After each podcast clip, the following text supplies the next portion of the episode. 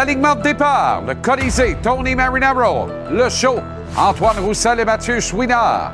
La poche bleue en direct, Guillaume Latendresse, Maxime Lapierre. Capital Hockey, Philippe Boucher. La mise en échec, Renaud Lavoie. Le congé du Canadien, Marc-André Perrault. Le Tigre Michel Bergeron. Dossier Connor Bédard, Anthony Martineau. La dose, Jean-Philippe Bertrand. Et en entrevue, le directeur général du Medjet 3A, Yannick Gagné. L'espoir du Canadien évoluant avec le Rocket de Laval, Anthony Richard.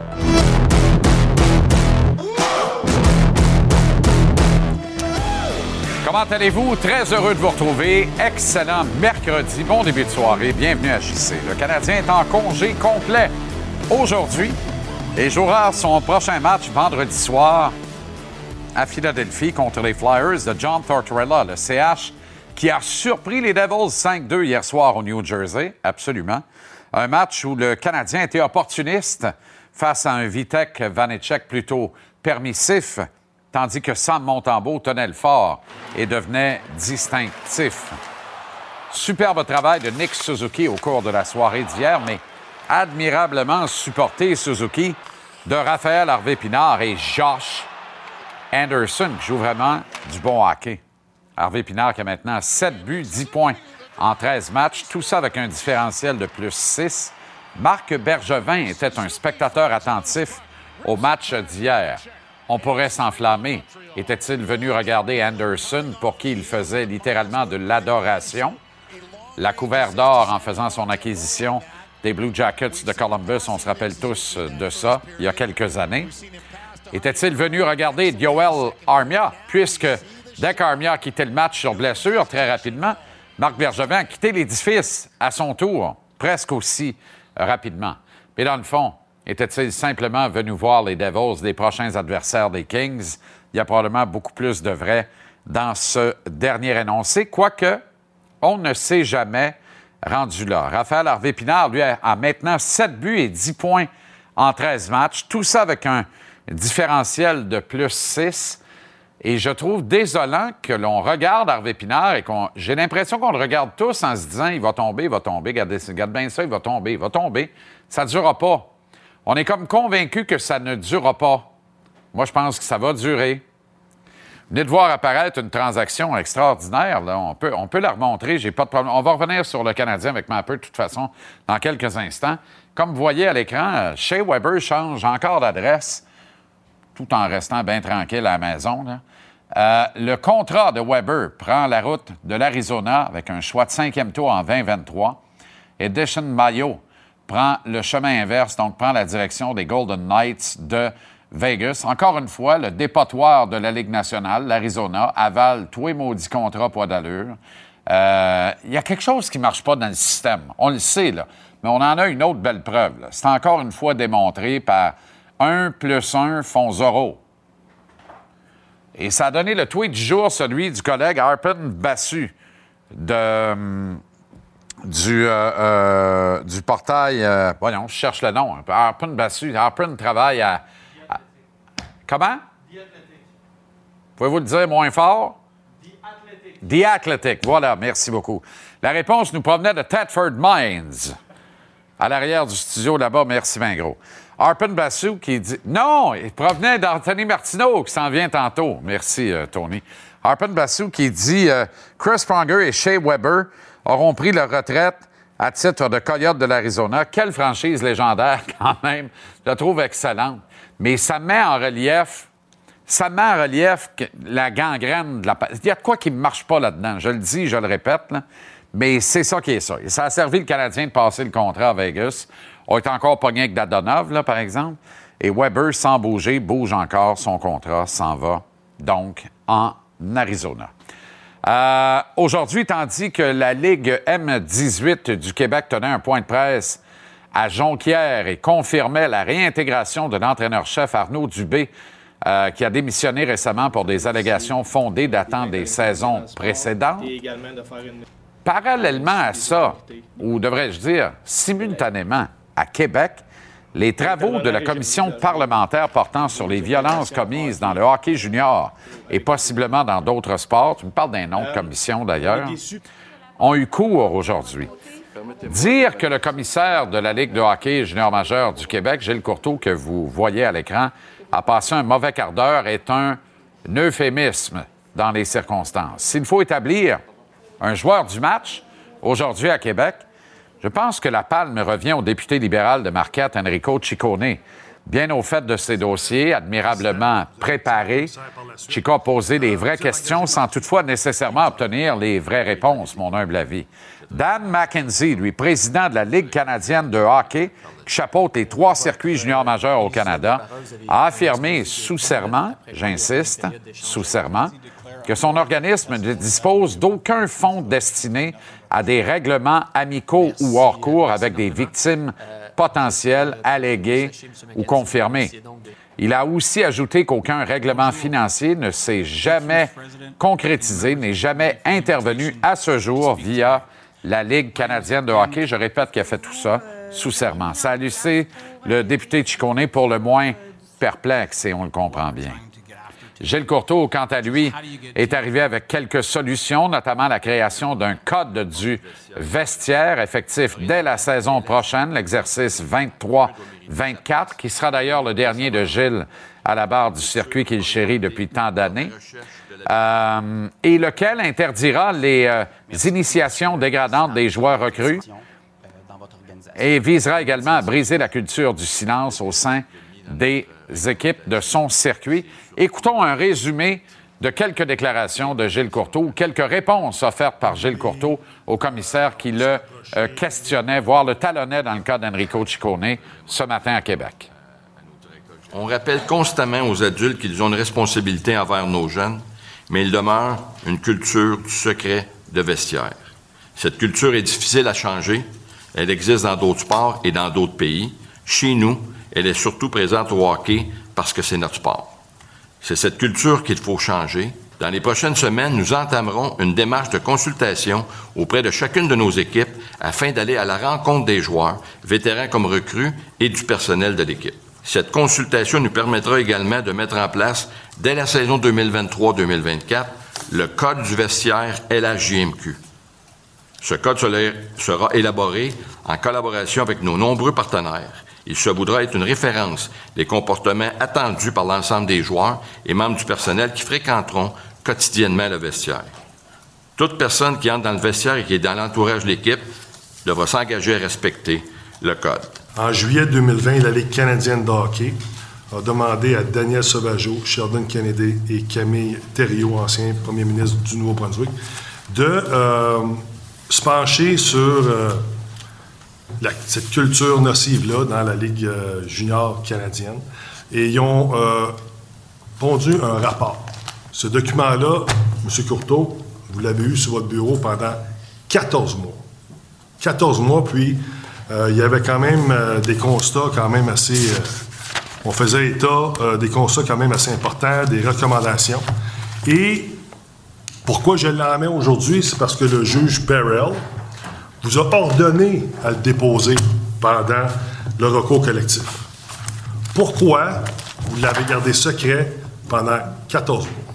Le rapport du comité indépendant, Monsieur le Président, a été euh, déposé et les recommandations principales du, euh, rapport euh, donnaient, transféraient toute autorité à la Ligue canadienne de hockey, alors que c'est chacune des ligues régionales qui euh, doit s'occuper des, euh, recommandations qui euh, étaient faites à l'intérieur du, du rapport. Vous trouvez pas que ça sonne un peu comme le vieux débat des juridictions fédérales, provinciales, fédérales, provinciales? On pas commencé à se passer à rondelle entre Québec et Canada? Pas mal le restant, là. Pas mal le restant des écus.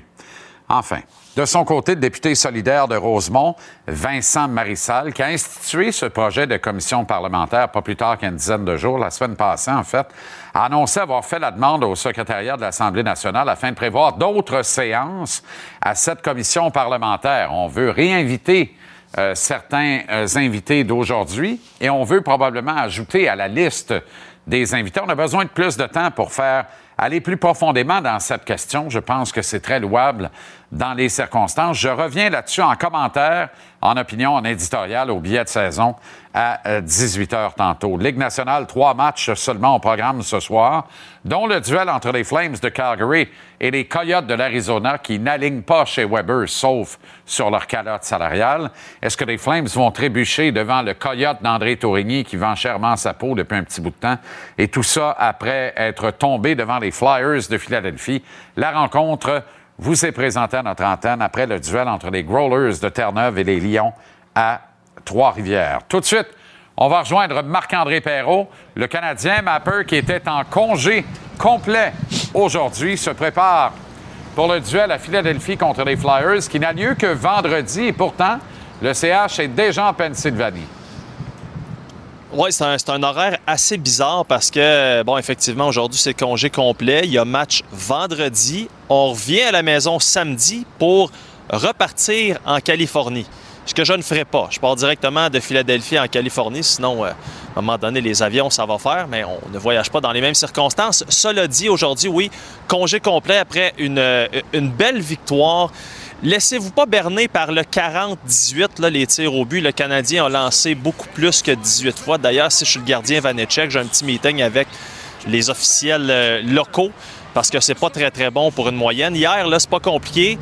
Ça avait l'air d'une équipe qui prenait l'autre à la légère. C'était, je pense que c'est une bonne chose, un bon rappel à l'ordre pour les, jeunes Devils du New Jersey, mais le Canadien a été très, très solide. Faut dire qu'il euh, y a eu un moment très important, Sam Montembeau, qui, euh, a bloqué euh, une échappée qui a finalement donné euh, une avance de 3-1.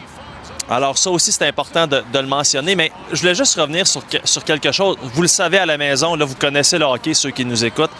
Le tanking, ça n'existe pas sur la glace. Tu ne peux pas demander à un Raphaël Harvey-Pinard de lever le pied parce que tu veux avoir un bon choix repêchage, avoir plus de chance. Tu peux pas demander à n'importe quel gars sur la glace. Et on a eu des bons exemples hier. Premièrement, le Canadien de Montréal, je ne sais pas si on peut voir les images euh, après la victoire, les joueurs qui rentrent dans le vestiaire. Pas une explosion de joie, mais des cris et surtout là, euh, une allure de gars qui peuvent dire mission accomplie.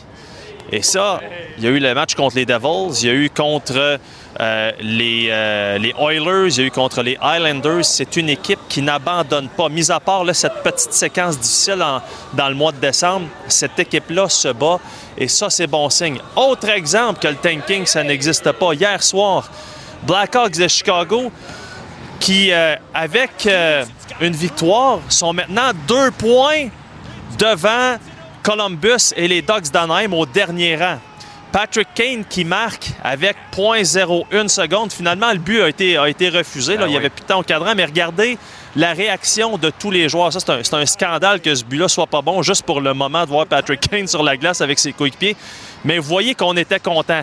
Autre exemple, les Canucks de Vancouver qui savent très bien qu'ils ne feront pas les séries éliminatoires, mais qui, chaque point, évidemment, les, les éloigne d'une bonne probabilité c'est 4-2, il reste 1 minute 3 secondes, marque un but, et quand il en reste 15, ben là, on va marquer un autre but du côté des Canucks. Finalement, ça se conclut par une défaite en tir de barrage, mais regardez la réaction quand les Canucks ont, euh, ont fait 4-4. Moi, je trouvais ça beau à voir. Tu ne peux pas demander à des athlètes professionnels de lever le pied. Ils sont trop fiers. Ils ont toujours trop, tout le temps été bons. Ils veulent prouver que c'est les meilleurs. Puis euh, je trouvais ça intéressant de te donner, de te montrer ces séquences-là, mon chum. Oui, absolument. Et euh, tu fais très bien de le faire. On ne joue pas pour tanker, bien que euh, certains gestes posés par certaines directions de certaines équipes ah. laissent entrevoir le ça, contraire. Un autre dossier. Ouais. Un autre joueur est tombé au combat hier soir. Bijou, pas bijou. Notre ami Joel Armia, qui encore une fois doit quitter un match sur blessure. Encore une fois.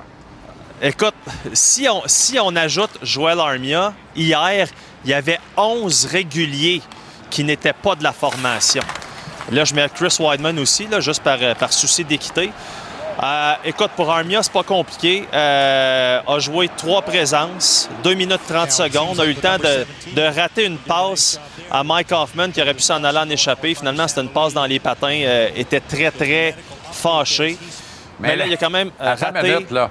Hey, je veux juste. Ouais. Viens-tu de voir la bête de Martin Saint-Louis quand Graham Reinben lui annonce que Armia ne sera pas de retour dans le match? Sérieux, là. Moi, j'ai pas d'autres questions. Le témoin est à vous, là. Je pense que tout ça, ça parle tout seul. Martin, tu veux-tu même dire, je vois le vert aussi qui s'est fait ça? Je pense que Martin va lui interdire de prendre un bain à remous. Il va pogner à gastro. Écoute, euh, ça semble de toute évidence un embarras dans le domaine sanitaire, comme j'ai tweeté hier soir. Euh, mais c'est sûr que c'est pas Garde une réaction qu'on voit souvent. Garde la Je pense que notre chum Daryl Sutter, lui, peut-être qu'il aurait été un petit peu précis dans, dans- dans les explications. Ça se peut pas. Non, non, c'est sûr pas. que c'est une, ré- c'est une, euh, c'est une réaction qui est un petit peu, en fait, qui était très amusante. On on n'a pas osé aller là. Parce que de toute façon, euh, bon, vous connaissez Martin Saint-Louis, sa, politique sur les questions sur les blessures, il dit je le sais pas. Mais tout ça pour euh, revenir à Joël Armia, euh, ben, c'est ça, c'est un autre qui, se blesse. On va voir là, juste pour être- la, la sémantique est très importante. Il n'est pas malade, il ne se sentait pas bien, mais il n'est pas blessé. Alors, à suivre demain, il y aura entraînement. Demain midi, on en aura davantage, on l'espère, sur Joël Armia. Il n'est Alors, pas malade, il ne se sent pas bien. donc, il est pas blessé. Il est pas malade. Il n'est pas blessé, il n'est pas malade. Il ne Il se ne sent se pas bien. sent pas bien. Voilà.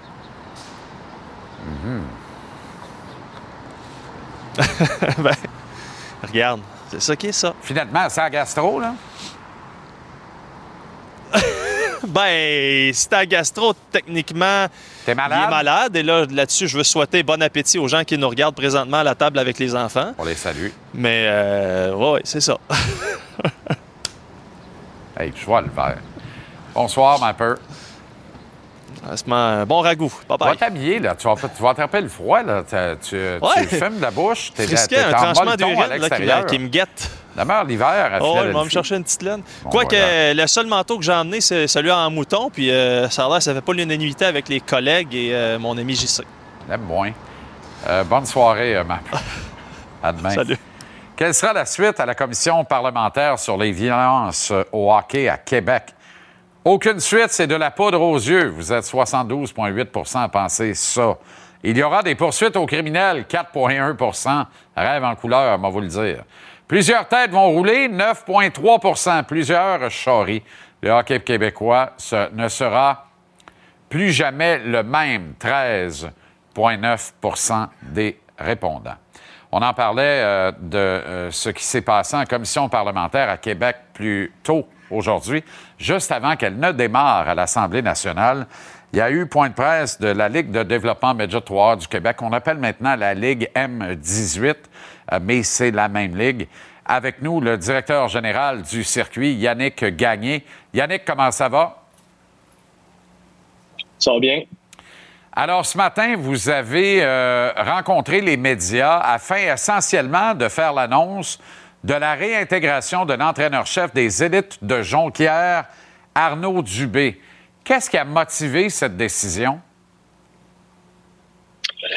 Euh, Arnaud, avec les, euh, je avec les, dernières, derniers événements la semaine, la semaine passée, euh, avait vécu beaucoup de pression dans la région au, fil des, dernières années. Puis là, c'est comme la cerise qui était sur Sunday que il a décidé de, il a décidé de remettre sa démission à ce moment-là avec la pression. Puis il voulait, euh, il voulait vraiment euh, enlever euh, la pression au niveau de l'organisation aussi. Donc il a décidé de se retirer. Depuis depuis jeudi, depuis l'apparition des articles, nous on a été, on a géré la situation. Depuis ce temps-là, on a eu des discussions avec avec les élites de Jonquière. Et en aucun temps, la ligue, la ligue où les élites avaient demandé le congédiement de, de Monsieur Dubé, ça, venait vraiment de lui. Puis on a on a poursuivi les discussions depuis euh, depuis la semaine dernière. Euh, on a vu euh, euh, les, euh, les joueurs euh, et les parents là, des élites qui ont euh, qui ont supporté M. Dubé dans la situation. Puis euh, euh, pour nous aujourd'hui, oui, il y avait l'annonce euh, l'annonce de la suite des choses avec les élites de Jonquière au niveau hockey, mais c'était important pour la ligue aussi de euh, de passer à travers les faits là, euh, tout ce qui s'est passé l'an dernier dans cette dans cette situation déplorable qui aurait dû jamais se rendre où ce qu'on est aujourd'hui, puis même qu'il aurait dû jamais se rendre à l'officier des plaintes à l'époque.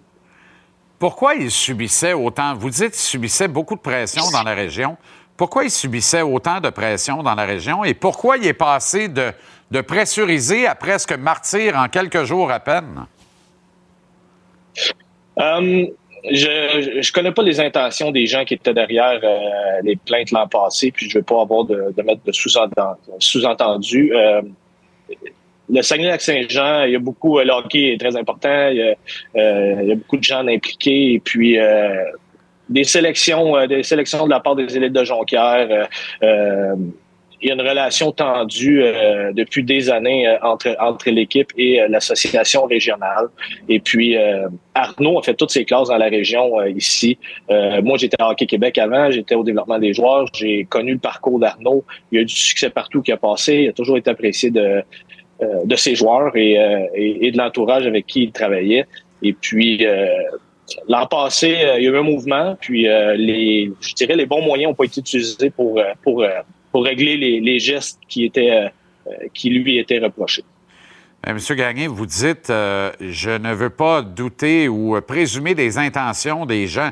On comprend dans cette affaire-là qu'il y avait une ligne qui était réservée pour déposer des plaintes contre des entraîneurs ou autres membres de personnel technique d'une équipe ou une autre. Cette ligne aurait été utilisée par des parents un peu fâchés. La compréhension que j'en ai, ce qu'on en entend, parents étaient fâchés du temps d'utilisation de leur enfant avec l'équipe des élites et auraient décidé de se faire justice en utilisant cette ligne. Est-ce que vous pouvez confirmer ça? Parce que là, il y, a, bien quelque chose qui a motivé votre intention de dire à Arnaud Dubé, on veut absolument que tu réintègres tes fonctions d'entraîneur-chef. C'est un peu vous qui êtes allé le rechercher alors que de lui-même, il avait quitté, il avait démissionné. Euh, les élites de Jonquière euh, ont eu des discussions avec Arnaud Dubé dans les derniers jours. Puis, euh, il voulait voir, euh, voir où il en était dans, la situation. Et puis, euh, on est, euh, on a été, la décision est venue d'Arnaud. Ça a pris, il fallait qu'il fasse pour lui. Il fallait qu'il réfléchisse à la situation. L'an dernier, qu'est-ce qui s'est passé? Tu sais, nous. nous, à la Ligue, à la Ligue M18-3, les élites de Jonquière, on a des, on a des moyens pour régler ces, ces je veux dire, ces plaintes-là. Euh, je reçois des plaintes à, toutes les années. Je reçois des coups de fil euh, de parents qui sont mécontents. On fait toujours le suivi avec nos organisations. On a un comité de discipline éthique euh, qui gère les, les, comportements des membres. il n'y a jamais rien qui a été soulevé à la Ligue. On n'a jamais reçu d'appel. Il n'y a rien qui a été signalé à l'équipe non plus. Puis, on, on, s'est retrouvé devant une situation au mois de décembre l'an passé où ce que plusieurs gestes étaient reprochés à, à M. Dubé. Euh, nous, on a un encadrement avec nos entraîneurs au niveau de la Ligue et puis euh, euh, notre, notre, directeur du développement hockey travaillait depuis le début de la saison avec les élites, avec Arnaud Dubé, parce qu'il n'y avait pas eu un bon début de saison non plus. Là, il était 0-9 en début de saison. Euh, c'était pas facile, il n'était pas dans un environnement facile pour continuer la motivation des joueurs, puis essayer d'enseigner les principes qu'on veut qu'on va enseigner à nos joueurs à ce niveau-là. Puis là, on a parlé, on a parlé de propos homophobes. Euh, Arnaud a reconnu, reconnu ces, ces paroles-là. Euh, dès, dès que ça s'est passé dans l'entraînement, il a communiqué avec euh, notre directeur du développement hockey. Euh, il y avait des remords avec la situation. Ses paroles avaient dépassé sa pensée. Puis, à partir de ce moment-là, notre directeur du développement hockey a conseillé Arnaud euh, de s'excuser auprès des joueurs immédiatement le lendemain et expliquer la situation, pourquoi que euh, pourquoi ces propos-là avaient été avaient été utilisés, qui avaient dépassé sa pensée. Puis euh, tout tout le contexte, toute l'histoire, comment que ça a été monté, comment que ça a été fait, nous laissait nous laissait douter de, de, des intentions des gens en arrière de tout ça. Puis L'officier des plaintes à l'intégrité est là pour protéger les athlètes, protéger, entendre les, témoignages. Il y a beaucoup de personnes qui ont été impliquées, beaucoup d'heures qui ont été mises dans, cette, dans, cette, dans ces auditions-là. Puis, c'est un comité qui est complètement indépendant. C'est deux avocats qui siègent sur, sur, sur le, comité, l'audition qu'on a eue. On avait une médiatrice. C'est des gens qui sont complètement à l'extérieur des fédérations. Puis, eux mm-hmm. portent un jugement selon les témoignages qu'ils ont reçus. Beaucoup de témoignages de, de gens autour. Une quinzaine de personnes sont venues. Donc, euh, c'est c'est vraiment, on s'est retrouvé, on a fait confiance au processus. La décision, avec tout ce qu'on avait comme information, la décision de l'officier des plaintes à l'intégrité pour nous était suffisante. Puis cette décision-là est soumise au conseil d'administration d'Hockey Québec qui, eux, n'ont pas le choix d'accepter puis d'entériner par voie de proposition au conseil d'administration la recommandation ou les ordonnances de l'officier des plaintes à l'intégrité. Puis nous, par la suite, on a continué à faire un travail. On a, travaillé avec nos entraîneurs l'an passé. On a eu des formations cet été. Parce qu'en 2023, on est rendu là. On est rendu que la relation entraîneur-athlète, il y a des propos qui peuvent pas être utilisés, il y a des gestes qui peuvent pas être posés. Puis, on travaille avec notre monde, on veut les éduquer, on veut éduquer les parents, on veut éduquer tout le monde autour, puis essayer de faire un, changement dans ce qu'on vit présentement à l'hockey, parce que c'est pas très plaisant qu'est-ce qu'on qu'est-ce qu'on vit. Les entraîneurs, on n'aura plus d'entraîneur à un moment donné. C'est difficile. Ouais, mais là, euh, c'est un peu mince, là, la, m'excuse de le dire comme ça, mais c'est un peu mince le dernier argument. Là. Ce que je veux dire par là, c'est que vous éduquez tout le monde, incluant les entraîneurs, c'est ce que je comprends, parce que le, kid admet quand même, croyez-moi, euh, comprenez-moi bien, là, je pense que tout le, monde, tout le monde a droit à une deuxième chance et je crois à la réhabilitation. Mais le kid a admis avoir tenu des propos homophobes. Là. Que, que, les parents l'aient dénoncé parce que leur kid jouait pas assez, c'est des parents avec leur conscience. Il en demeure pas moins que on a une commission parlementaire à Québec aujourd'hui pour faire la lumière sur des gestes disgracieux qui ont été posés. Parallèlement à ça, à Jonquière, on réintègre un entraîneur qui me semble être un bon kid, qui est shaké solidement, qui est probablement trop shaké pour retourner derrière un banc d'ailleurs au moment où on se parle. Euh, et même avec sa réintégration aujourd'hui. Alors permettez-moi de, sans douter du processus et de votre décision, mais de, quand même le questionner, là, parce que sur le fond, tu sais, je termine là-dessus parce que le temps file rapidement, mais vous dites quoi aux parents qui ont déposé cette plainte-là et qui, vous, qui, vous dit, qui ont envie de dire aujourd'hui, vos comités, puis vos... C'est rien que la peau aux yeux, c'est juste la boucane. Mais à un moment donné, quand que, euh, le processus d'une équipe pour gérer des cas comme ça, puis que le processus d'une ligue est remis en doute, puis qu'on remet en doute aussi l'officier des plaintes à l'intégrité avec la décision puis le processus qui a été fait, euh, j'ai de la misère à croire qu'on n'aurait pas été, on n'aurait pas été capable de gérer cette situation-là qui a dégénéré depuis l'an passé, euh, dès le moment où il y a eu euh, des, des, doutes de la part des parents. Puis il aurait dû avoir une intervention immédiate qui aurait été faite avec l'équipe ou avec la ligue. Puis on, on s'est intervenu dans le dossier. Euh, puis pour nous, avec tout ce qui s'est passé l'an dernier, avec le contexte, avec les informations qu'on avait, euh, avec les informations qu'on avait à ce moment-là, euh, tous les témoignages qu'on a reçus, euh, pour nous, on était à l'aise avec ce que l'officier des plaintes à l'intégrité a recommandé, l'ordonnance qui a été faite, puis le suivi qui a été fait avec l'entraîneur durant durant la, dernière saison. Puis comme je vous dis, on était dans une situation où que l'entraîneur a remis sa démission. Puis au niveau de la ligue, euh, on a, on, congédie pas des entraîneurs pour euh, des performances, des choses comme ça. Ça prend des manquements graves, euh, des cas éthiques très, très, très, très déplorables. Puis dans la situation qu'on était l'année passée, mais on a pris la décision dans les dans les dernières heures. Ben, c'est les élites de Jonquière qui ont pris la décision de demander à Arnaud s'il était prêt à revenir. Arnaud a bien réfléchi à la situation, s'il était prêt à le faire, qu'il le faisait pour lui, il le fait aussi pour ses joueurs. Refuse de penser que vous ne trouvez pas que c'est un manquement grave, les propos homophobes, mais cela dit, personne ne l'a congédié. Il a démissionné de lui-même sous cette forte pression et vous venez de le réintégrer. Merci, M. Gagné. Bonne continuation et bonne chance euh, au kit des élites de Jonquière, mais également à Arnaud Dubé. Il aura bien besoin de courage pour la suite des choses. Merci beaucoup.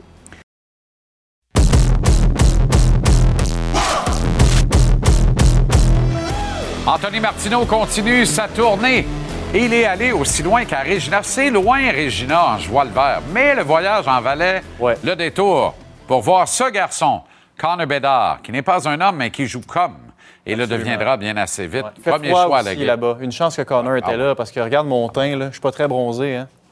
Le soleil n'était pas euh, très prononcé. Tu peux, te comparer à moi et dire que finalement, tu vas pas pire. Ah, c'est vrai, quand je regarde ça. Mais, ah, Qu'est-ce que tu as découvert à la rencontre de ce remarquable espoir? Ben, beaucoup plus que ce qu'on sait déjà à la base. Je veux dire, tout le monde peut aller sur euh, HockeyDB et voir que ce gars-là a 105 points en 42 matchs, dire « wow ». Mais Connor Bedard, moi, ce que je me suis rendu compte, c'est beaucoup plus que simplement des points.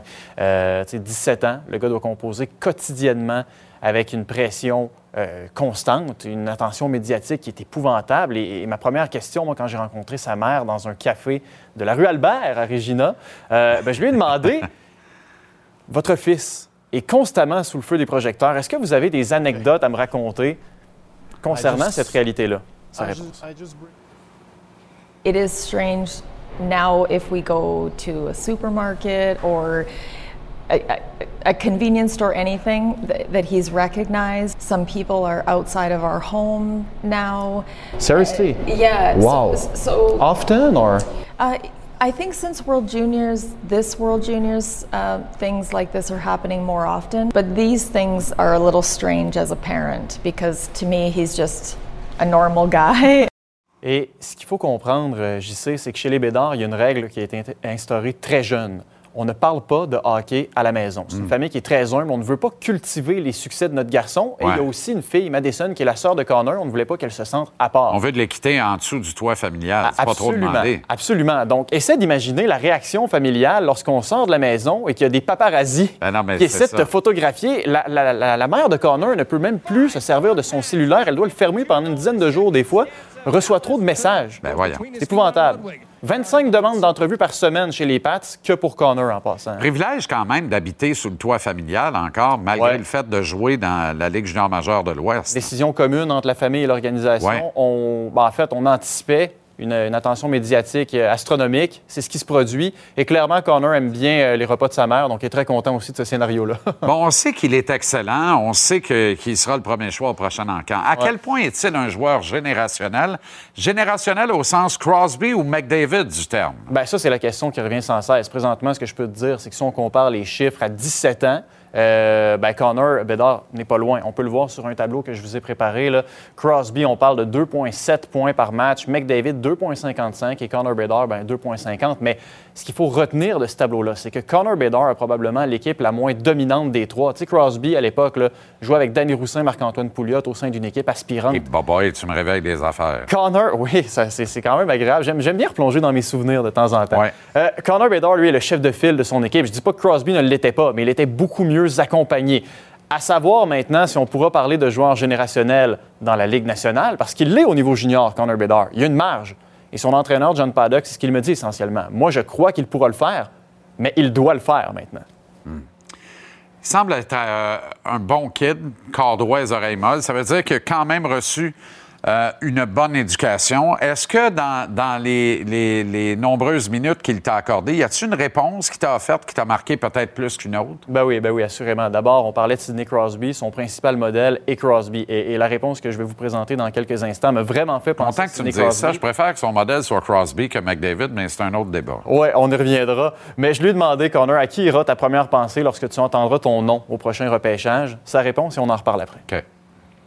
If that if that day comes, then probably you know my parents, my sister will be the you know three main ones that I'm you know thanking. Have been the reason for me to be able to play hockey and, and play at the, the level I'm, I'm able to play at. Um, you know if I'm, I'm drafted and everything, then it's more you know even their accomplishment than mine. Euh, Garde ça au sur le derrière. c'est correct. Si je suis repêché, ça fait trois ans, Connor, que tu es pressenti pour être le tout premier. Tu as une moyenne de 2,5 points par match. Si je suis repêché, éducation qu'il a reçue clairement A, joue chaque match comme si euh, le match comptait au niveau de son rang de sélection. On le sait tous, il sera le premier. Mais ce que ça me dit, ça, joueur élite, être humain, élite aussi. Quand tu pars de Montréal et tu vas jusqu'à Regina pour parler au premier choix du prochain encamp, tu peux pas le ramener un peu à Montréal. Tu es obligé de lui demander si le Canadien gagne la loterie et te réclame. Comment tu réagis? Qu'est-ce qu'il a dit à ça, lui? Ben, je vous laisse. euh, en fait, je laisse Connor Bedard nous le dire à l'instant. Voilà. You mentioned Montreal. I think that's uh, you know original six and uh, you know so much history there. So uh, that would definitely be, be cool. And what about playing with uh, Joshua Roy, for example? yeah, it'd be cool. I mean, obviously played with him at, at World Juniors, and um, you know, obviously great player. I mean, I think he had 130 points last year or something. So um, you know, he's obviously a special talent. 6,5% de chance en date d'aujourd'hui de repêcher Connor Bedard. C'est pas beaucoup, C'est pas beaucoup, mais c'est pas zéro quand même. Et C'est pas zéro. Il faut dire que des victoires comme celle d'hier, aussi bonnes soient-elles pour le développement, ça n'aide pas à repêcher ce monsieur-là. Écoute, ça a tellement mis de bonne humeur Tony Marinaro. On va lui en parler au retour Eh au ben, Colisée. eh ben. Merci, euh, Tony. Excellent travail. Voyez euh, l'intégrale de ses entretiens et reportages au tvrsport.ca.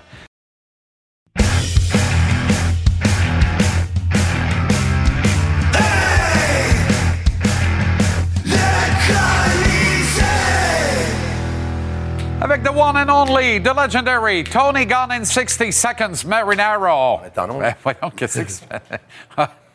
Parce qu'il y, a il y a 30 secondes, je chantais puis je dansais. Puis Peux-tu attacher un des deux derniers boutons, Ben oui, s'il va vous le faire plaît? C'est un peu embêtant. Je- Ça m'intimide beaucoup. Ouais. Tu as pratiqué le samba avec Angie cet après-midi, à l'évidence? Ben oui, toujours. Formidable. On danse à tous, nos- à tous les jours, nous autres. Oui, ben c'est ce qu'elle me raconte sur l'oreiller. Euh, Tu sais qu'est-ce qu'ils disent, hein? Non. Les hommes qui sont des bons danseurs, ils savent danser. Ouais. euh, ça. alors, je suis très inquiet de ta tenue. euh, de ta tenue, excuse-moi. Euh, Dis-moi, est-ce que Nick Suzuki est surutilisé? Je viens de t'entendre avec mon chum Tony Anthony Martino. Oui. Parle de Connor David et toi qui étais là, t'es tout excité. Ah oui, donc ça Connor vaut. Bedard. Connor, Connor Bedard, ah oui, Bedard. ça vaut, ça vaut la peine d'aller chercher Connor Bedard. Ben oui, Non, oui, non, oui. j'ai pas rien dit de Eh, T'as rien dit, mais tu lui, il te disait que ça vaut la peine d'aller chercher. Et moi, aujourd'hui, je veux te parler, là, parce que tu sais, depuis le début de l'année, moi, je comprends pas pourquoi les Canadiens font jouer leurs meilleurs éléments qui vont leur donner plus de chances que gagner des matchs. Nick Suzuki, aujourd'hui, j'ai vu ça, là. Il est le cinquième joueur le plus utilisé de la Ligue. Ouais. Cinquième! Ben oui. Est-ce qu'on a le choix? Ben oui, on a le choix. Ben non, on n'a pas le choix. Est-ce On- qu'on va le faire deuxième les... centre, c'est Jonathan Drouin. Est-ce qu'on va faire les séries si lui joue beaucoup? Ça n'a rien à voir. Ben oui, ça a tout à voir. Ben non, ça n'a rien à voir. Écoute, McDavid puis Dreisaitl, le duo 1-2, là, c'est là-dedans. Ils sont parmi les, les cinq Ouais. meilleurs, les cinq plus utilisés. Ouais. OK? Euh, Nathan McKinnon et Mikko Rantanen sont là-dedans aussi. Avec raison. OK? Et Suzuki est à égalité avec Lekonen, qui Ouais. joue avec. Rantanen puis. McKinnon. On a 700 matchs ratés sur blessure. Kirby Doc joue pas. Sean Monahan joue pas. Tu voudrais qu'on le tienne à 14 minutes? Un instant. Est-ce que Kirby Doc a joué les derniers deux matchs? Non, il n'a pas joué. Est-ce que Sean Monahan a joué les derniers deux matchs? Certainement pas. Est-ce qu'il y a encore des blessés chez le Canadien les Bien derniers sûr. deux matchs? Appel. Dans les dernières deux matchs, Nick Suzuki joue en moyen 5 minutes et 7 secondes, ou 5 minutes 8 secondes, moins que les 5 matchs précédents. Donc, moi, où est-ce que je vais arriver avec peu. ça? C'est finalement, le Canadien s'est ajusté. Check ça. Ces derniers deux matchs, en moyenne, 18-37. OK? 18-37. Les 5 matchs avant ça, 23-42. Plus que 5 minutes de différence entre les deux. Dans les derniers deux matchs, là, ça, ça a de l'allure. Il joue 18 minutes et demie. Mais quel est le point? Le Canadien a gagné hier. Le- le- mais c'est ça, puis il n'a pas joué beaucoup. Le point, Ben, c'est... il n'a pas joué beaucoup. Il a joué 18 minutes. Non, non, mais il n'a pas joué 23-42 en moyenne. Là. Ouais. Check ces cinq matchs-là. Ouais. Là. Ouais. Le point, c'est que dans une saison déjà perdue, dans une année perdue, où est-ce que le Canadien ne va pas faire les séries, c'est Connor Bedard qu'il faut viser.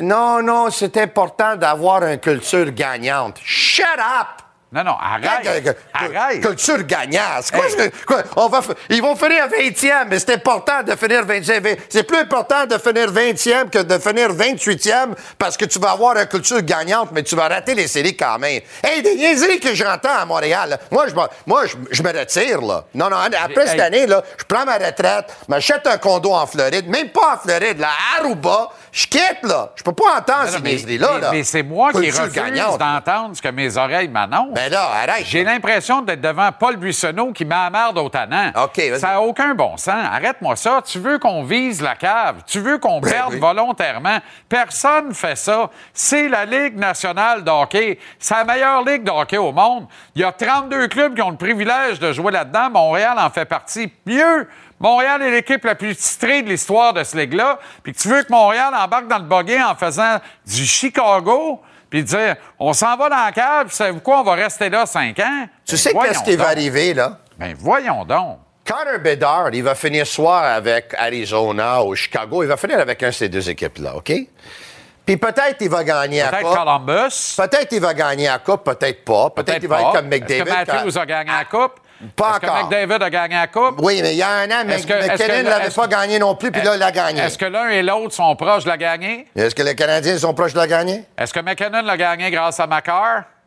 Euh, peut-être McCarr l'a gagné choix grâce à numéro McKinnon 4 aussi. du draft. Oui, oui, oui, je comprends tout à fait ça. Non, Maintenant, non, mais non, tu comprends pas. Non, non, Fais de l'aveuglement volontaire. Fais trois fois, quatre fois qu'on repêche top 3 en 10 ans. Toi, ça tu- nous a-tu rapproché de la Coupe Stanley? toi, tu parles de. Mais malheureusement, quand ils ont repêché un, c'était pas une bonne année de repêchage. Ah, puis deux, ils ah ont ouais. fait des erreurs. Pas ma faute qu'ils ont fait des erreurs. Moi, j'ai- appelé ma mère. Moi, j'ai appelé ma mère qui regarde jamais le hockey, puis j'ai dit Hey, maman, cette année, là, le repêchage, là, il y a un gars qui s'appelle Brady Kachuk.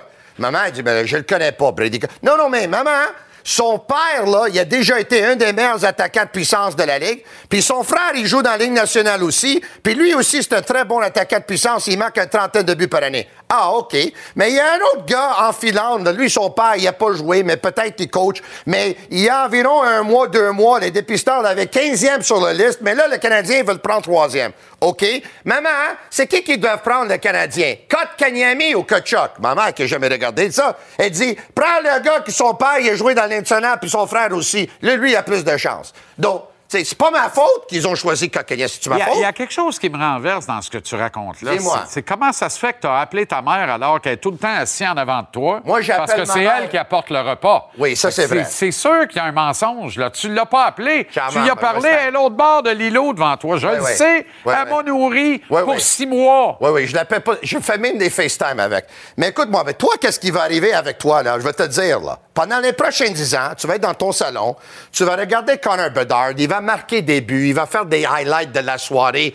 Tu vas l'avoir dans tes rêves et tu vas dire, ah, que j'aurais aimé ça que le Canadien va chercher. Mais là, aujourd'hui, tu me parles, non, non, Tony, c'est la Ligue nationale, il faut gagner des Non, matchs. arrête, arrête, arrête, arrête, Non. arrête. Je vais regarder Cole Caulfield marquer des buts. Oui. Ça va m'exciter. Oui. Je vais regarder Nick Suzuki les préparer. Ça va m'exciter. Je vais regarder Raphaël Harvey Pinard se rendre à 27 buts une saison dans la Ligue nationale. Ça va m'exciter. Je vais regarder peut-être Fantilli, peut-être Mishkov, peut-être Ethan Gauthier avec le Canadien. Peut-être. Ça va m'exciter. Salut à son père Denis. Je vais regarder un paquet d'affaires qui Oui. vont m'exciter avec le Canadien. Imagine-tu- Et si c'est Connor Bedard, je ne serai que davantage excité. Imagines-tu que tu as un duo Caulfield-Suzuki et tu pourrais peut-être mettre Connor Bedard sur le même trio ou tu peux mettre Connor Bedard avec Kirby Doc, peut-être Slavkovski. Là, tu as deux trios au lieu d'avoir deux dire. joueurs. Je ne sais plus quoi te dire. Hier soir, Tu joues beaucoup Connor trop à ColecoVision. Tu joues à ColecoVision. Il a récolté son 800e point hier Oui, soir. absolument. Puis Draisaitl, son Cinquième plus 700e. rapide à le faire. Il n'a pas gagné à la Coupe Stanley encore. Mais Non. il y a des pires choses dans la vie que d'être devant ta TV pour regarder Connor Ah McDavid. oui, ben oui. Mais toi, tu as commencé l'année en disant, moi, je veux gagner la Coupe Stanley. Là, tu es rendu à, je Mais vais avoir un bon show. Comme si Caulfield, c'était pas un bon show. Comme si Suzuki, c'était pas un bon show. Oui. Quand est-ce que tu vas être rassasié, satisfait? Hey, moi, je vais te dire quelque chose, OK? Si Arizona aurait le premier choix et le Canadien les appelait pour dire on te donne Suzuki et Caulfield pour le premier choix, tu sais qu'est-ce qu'Arizona va dire? Qu'est-ce qu'il va dire? Ils vont dire non. Ah oui? Ben oui. Pourtant, ils vont peut-être prendre Austin Matthews. Parce qu'il y en a un, choix. arrête avec Austin. Parce que lui, là, Connor, il pourrait sauver la franchise. Qu'est-ce qu'il y a? Pourquoi j'arrêterais avec, euh, joueur Matthews va la sauver, Joueur. Non, générationnel. mais toi, tu penses que qu'un joueur va sauver l'Arizona, Mais Mario Lemieux a sauvé Pittsburgh. Pittsburgh, c'est une bien meilleure ville de hockey. Arrête. Toi, Arrête. Toi, euh, t'as pas sauvé des stations, et moi aussi. Il y avait Gilles Meloche, il y avait Dave Keon. Oui, oui, mais Arrête. C'était pas... Hey, Non, non, pas de hey. Je te dis même Connor pas Bedard. bye. Lâche-moi le hey. Je te dis même pas bye. Che confusione sarà perché ti amo, un'emozione che cresce piano piano. Stringimi forte e stammi più vicino. Se ci sto bene, Capable. sarà perché ti amo. E vola, Capable. vola. Plus capable. Moi aussi. Capable. Capable, moi.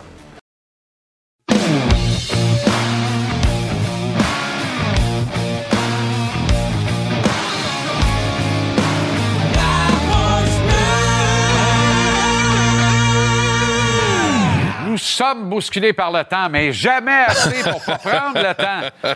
Avec Guillaume Latendresse, Maxime Lapierre et à nouveau cette semaine, le Tigre, Michel Bergeron. Les boys, Salut, comment les ça boys, va? et mes petits Salut, copains. Salut, Bergy. On commence avec Bergy, puis après ça, salut Jean-Charles. Les- Ça, c'est un respect, Jean-Charles, qui se gagne. Ouais, ouais, là, écoute bien, là. petits euh. Je suis habitué, mais j'ai démissionné à essayer de gagner ton respect, Tender, comme tu sais. À part peut-être dans un pub. À part peut-être dans un pub de Bromont après une certaine heure. Oh! Hey, deux, trois bières, un fish and chip, Jean-Charles, on est des chums, là. Es-tu bon le fish and chip? N'importe quoi. N'importe quand. Ça prend bien une paire chaude, ça prend bien une paire chaude dans l'huile qu'on devienne des chums. J'ai mon Fish calvaire de voyage. Fish and chip. Hey, Josh Anderson, c'est la première rondelle que je drop sur notre patinoire collective euh, ce soir parce qu'il y a là, dans un studio de la rive sud, deux gars qui sont des partisans de échanger Anderson à tout prix. Burger, est-ce que tu es de d'abord, moi, je pense qu'il a joué son meilleur match de l'année euh, hier soir. Il n'y a, pas de point, là, mais je l'ai vu, là, euh, pas tricher du tout, du tout. Euh, des fois, le premier, des fois, il ralentissait quand il voyait l'autre défenseur arriver, là. Mais hier, il était le premier sa rondelle. Puis ça, là, je pense que vous allez, vous allez être d'accord avec moi. Souvent, là, le meilleur chum de, de ces gars-là, des joueurs de hockey, là, leur meilleur chum, c'est leur agent. Et, là, et je, je- je dis ça comme ça, là. Est-ce que ça se peut que son agent l'a appelé et dit Tu veux sortir de Montréal? Peut-être qu'il y a des équipes intéressées. père. Mais au père. je pense qu'on est rendu Ben, je- là, là. Parce que hier, là, pour moi, là, il a joué un match parfait. Pensez-vous qu'il veut Ouais, ben, sortir de Montréal, les gars? Je pense pas. tu sais, je- pas à tout prix, mais c'est- exactement ça, Josh Anderson. Puis, tu sais, Jean-Charles, je veux juste préciser, c'est pas de l'échanger à tout prix. là, ça dépend vraiment Ouais. du retour. Je pense que c'est juste que c'est notre, notre arme numéro un cette année, côté échange, à cause des blessures, euh, malheureusement. Mais Josh Anderson, ce qu'on a vu hier, c'est ça. Là, on va, on le reverra plus pendant le rematch. J'entends des gens dire qu'il est robuste, qu'il se bat. Je m'excuse. Non. C'est pas vrai. Il est 87e dans la Ligue nationale pour les le mises en échec. Il le fait pas Il tout le temps, mais il peut le faire. C'est une- C'est ça la grosse différence, c'est que les gens nous disent c'est un gros package, un gros bonhomme. Je pense pas qu'il fasse peur à personne quand l'autre équipe sait qu'il est sur, sur une journée de congé. Tu sais, c'est- un joueur qui se présente une fois, puis c'est tout un joueur de hockey, c'est pas ça que je veux dire, mais tu sais, Jean-Charles, là, des dernières années, c'est cette année 22 points, 32 points l'an passé, 24 points l'année d'avant. Tu sais, c'est quand même un gars qui a des opportunités sur le premier trio. là. Ouais, moi, je pense que. Moi, c'est pas à tout prix dans le sens que ça me prend un offre intéressante. Mais Josh Anderson, il reste quoi, 4 ans de contrat?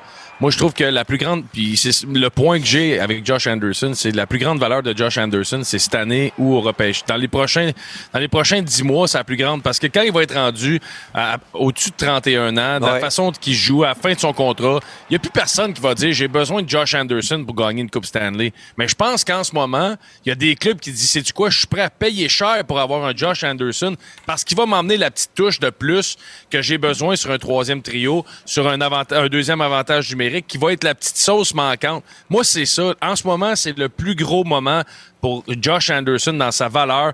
Euh, puis tu regardes des clubs comme Calgary qui se battent des places en série, les Panthers de la Floride qui se battent pour une place en série. Il y a plusieurs organisations que dans quatre ans ne seront même plus là dans les discussions, qui sont là en ce moment, qui sont le style d'Anderson. Mais moi, de, ce que je vois d'Anderson, on, on, on, on l'a vu avec Caulfield et Suzuki à un moment donné. C'était pas le vrai fit, hein? Lui, il était comme. euh, non. Il était comme un spectateur en regardant Caulfield puis Suzuki se passer à la rondelle. Mais là, maintenant, là, avec. euh, Harvey euh, Pinard. Harvey- Harvey Pinard, puis je- là, on, on a l'impression que le fit est bon. Le gaucher est à gauche, le droitier est à droite. Avec Caulfield, le droitier est à gauche. Puis là, Anderson, ça veut pas. Là, c'est pour ça qu'hier, après le match, il a encensé euh, Hervé Pinard. Parce que, hey, le, le- le fit semble parfait dans le moment. Harvey Pinard, d'ailleurs, les gars, là, la Ligue américaine, c'est fini, là. Ben, moi, il m'impressionne oui. drôlement, là. Oui. Tu sais, là, on- Tu sais, euh, il sait jouer au hockey, là. C'est pas seulement là, le, le- le- le grinder, là. On le voit, là, de la façon qu'il récupère la rondelle le long de la rampe. Il, il y a une, il y a une bonne vision de jeu. Les deux contre un, il prend les bonnes décisions. Défensivement, vous le voyez travailler, boys. Il sera jamais dans le trouble. Il est tout le temps jamais la, dans le la- trouble, la- ce gars-là. la pédale au fond. Puis, puis le jour que le Canadien va gagner une Coupe Stanley, tu vas avoir Harvey Pinard sur ton top 9. Comme, euh, comme moi, je le vois sur un. Je pense qu'il peut être extrêmement dangereux sur un top 9. Troisième trio. Je pense pas que c'est un gars qui va être régulier, top 6, qui va marquer comme il fait en ce moment. C'est un gars extrêmement talentueux qui se positionne bien, mais c'est un gars qui son all-around va l'emmener tellement. Oui. Il va finir le joueur le plus important de l'équipe, mais sur un top 9. Mais pour moi, Josh Anderson avec euh, Suzuki Caulfield, le jeu en espace restreint, le jeu dans des petites zones, c'est pas la game Anderson. Non, Josh non. Anderson joue un match nord-sud, on met ça dans le fond, comme, comme Harvey Pinard joue. C'est exactement ça. Puis Suzuki, en ce moment, sa force, c'est son IQ, puis il s'adapte avec les alliés c'est pour ça que ça fait exactement. Ben, ben, Bergie, t'as été entraîneur. Là. Anderson, il était assez intelligent pour jouer ses deux premiers trios, puis il était assez dur, puis il était assez constant pour jouer ce troisième trio, puis faire confiance d'affronter le gros trio là bas. Il peut jouer sur le troisième trio. de- parce que défensivement, là, c'est beaucoup plus facile qu'offensivement au départ. Mais regardez de, de la, de la façon qu'on opère dans le moment. Au début de l'année, Anderson ne jouait pas sur le piqué. Là. Il, ne jouait pas en désavantage numérique. Il jouait sur la deuxième unité en avantage numérique. Là, maintenant, il est peut-être parce que Caulfield n'est pas là, mais il joue partout. Là. Moi, j'ai l'impression que le directeur gérant là, essaie de, mettre des, des- des joueurs possiblement qu'on peut changer en évidence. Ben, et même si Kent Hughes était l'agent de Josh Anderson, qui a fait sauter la banque avec Marc Bergevin à Montréal, je suis pas sûr que c'est le profil qu'il recherche. Lui, Martin Saint-Louis, cherche d'abord et avant tout du QI hockey. Mais je comprends les gens de réagir vivement en disant il y a quelque chose que tu as besoin dans ta recette. Est-ce que Saint-Louis et Hughes sont prêts avec Jeff Gorton à dire c'est lui, ça va être lui cet ingrédient-là, cette épice un peu plus acerbe-là de gros bonhomme qui, justement, nord-sud peut faire un job? Moi, je- j'ai Ouais, des, des interrogations avec ça parce que. Ouais, t'es pas pris avec, Jean-Charles. Non, mais Non. de la façon. Ce qu'il fait de mieux sur une glace, là, il devrait être capable de le faire 70 games par année. On ne demande pas à personne d'en jouer 82 debout de sa pédale à gaz. mais- mais il en joue 35-40 debout de sa pédale à gaz. on, on parle d'arrivée finale, ça, c'est facile à coacher. Facile à coacher. Ben oui. faire- Je suis pas sûr qu'Anderson est facile à coacher. Moins là, facile. Là, dans le moment, là, on lui donne tout, le, tout, tout ce qui pour le rendre heureux. Première ligne, piqué, power play, première minute, dernière Ouais. minute. Tout ce que... Vous savez, boys, quand un, un entraîneur vous utilise de cette façon-là, c'est le Non, bonheur non, total. Bergie, on, on le sait pas. Tu sais pas. Ouais, mais tous- tous parce qu'ils t'ont... Ça a l'air plaisant. Je sais. Non, Maxime, toi, c'est la communication qui n'était pas là. Le reste, le reste, tu l'avais. Mais, mais tout ça pour c'est dire, là, bizarre, Hey, c'est- c'est bizarre, Bergie, parce que j'avais le coach en arrière de moi pendant trois heures. Fait que, euh, ça semble que ça aurait été facile de communiquer. Mais, mais la question, Jean-Charles, si Anderson veut partir de Montréal, je pense pas que dans sa tête, il se dit je veux mieux jouer pour aller à Montréal, euh, pour partir de Montréal. Non. Tout ce qu'il se dit, par exemple, c'est je vais jouer le meilleur hockey que je suis capable pour monter ma valeur parce que j'ai. Lui, il a pas le goût d'aller à Calgary pour se battre pour peut-être une place en série. Lui, ce qu'il veut, c'est s'il est tradé de Montréal, qu'il aime, c'est pour partir comme les Conan à Colorado puis lever le, le gros Exact. trophée. Fait que moi, je pense que lui, il veut se lever à valeur pour dire Tim Anderson, je l'ai besoin dans mon top 9 absolument pour gagner la Coupe. C'est Mm. plus ça la différence. Il veut pas partir d'ici, mais il veut jouer dans une équipe qui, il ne veut qui pas aspire à la partir Coupe. d'ici pour aller à Calgary, mais peut-être qu'il voudrait partir d'ici pour aller avec les Panthers, par exemple. Ouais, mais Et- le problème, à 5,5 par année pour encore 4 ans, faut que tu fasses de la math... Tu as besoin de ta calcul à stress, là, parce que c'est pas juste Ouais. d'avaler ça cette année. Mais, mais non, mais il n'y a pas de problème. L'an prochain, là, il va être blessé, puis il va être fini pour l'année. Puis pour le- C'est ça, le Canadien. Ça va Et- bien, je vois le Canadien, il y en a 12, là, qui sont finis pour l'année. Ben oui. Puis peut-être pour les trois prochaines Ah ouais, années. tout va bien. Tu vas avec le Pina Colada, avec six ans de Oui. contrat. Puis, Oui. hey, on- Carey le fait, Weber le fait. Maintenant, Oui. c'est Gallagher qui le fait. Hey, il n'y a pas de problème à Montréal. On est bien. On n'a qu'à jouer une année, avoir un gros contrat, puis après ça, Pina Colada, puis on se repose. On joue plus. tu sais pourquoi les gars ont dit que Raphaël Harvey-Pinard euh, ne retournait pas à Laval, hein?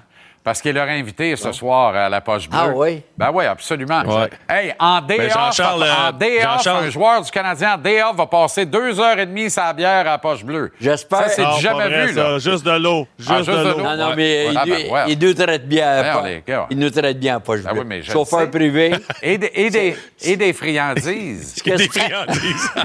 qu'est-ce que ça prend? Oui, mais au départ, c'est le chauffeur privé. Ah ben ça, c'est sûr. Private. C'est pas Ménic qui vous avait amené là, que vous a ramené après. Ah, mais là, qui, la Starley conduit pas, il voit pas. Ça va bien, il est barbier. Je vois le vert. Quand est-ce que vous recevez Jean-Luc Legendre d'RDS, les gars? Hein? Euh, de- bientôt, bientôt. Ben, euh, je vais- Non, on ça m'intéresse parce que ça m'intéresse parce que d'après moi, ça va être moi la semaine d'après. Fait que je veux juste être prêt au cas. Tu sais, je fais, je prépare mes skills. Bon. Hey, on- Jean-Charles, comment for check? On your toes. Sois prêt. Sois prêt. Écoute, on a fait notre liste. Il y a Gart Murray, Aaron Downey, puis t'es juste après. Hey, si, je, si je reçois Gar- euh, Aaron Downey avant toi, Jean-Charles, pour aller personnel. Non, écoute Ouh. bien. Je vais débarquer volontairement. Ça va, ça va brasser en dessous de la pancarte, c'est un moyen temps. Un, un short shift. On va travailler dans les coins. Bonne veillée, euh, les gars. Le monde, Fergie. Bon, tu t'es rentré dans le jukebox en arrière, moi un après l'autre. Tu vas voir, quand ils vont spinner là-dedans la toune qui va sortir de là, Burgie. Ils te font un viseur, hein, Jean-Charles? Ah, c'est c'est effrayant. Ça n'a pas de bon sens. Il n'y a pas de respect pour les aînés. Je suis assez tanné. Merci, Burgie.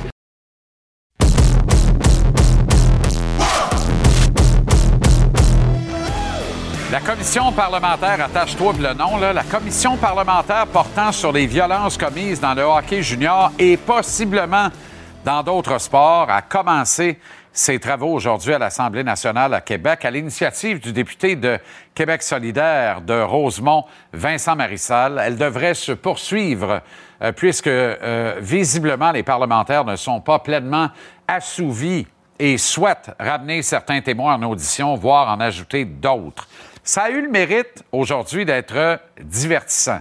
Il faut remercier pour ça le député libéral de Marquette, Enrico Ciccone, qui, en, euh, en bon québécois, a volé ou donné le show, ou un heureux mélange des deux. Certainement pas malheureux mélange, en tout cas.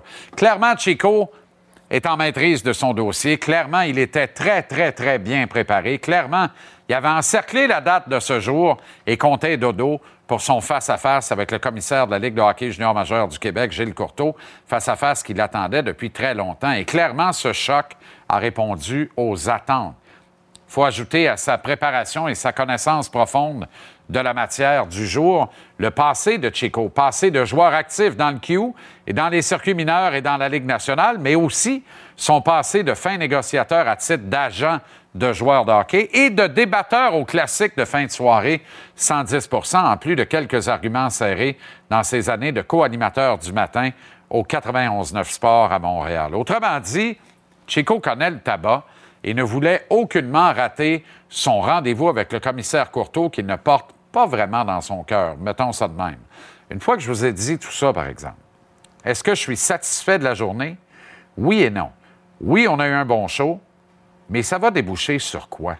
Certainement de meilleure conscience face aux enjeux de mieux gouverner ces jeunes, souvent mineurs, qui, partant de la résidence familiale, arrivent dans un milieu, au fond, beaucoup plus hostile euh, que ce que certains peuvent essayer de nous faire croire. Des engagements aussi. Courteau, pour un, en a pris avec son code du vestiaire qui sera en application dès la saison prochaine. Autrement dit, la boulette de caca a viraillé dans le ventilateur. Il y a de la marde partout ces murs.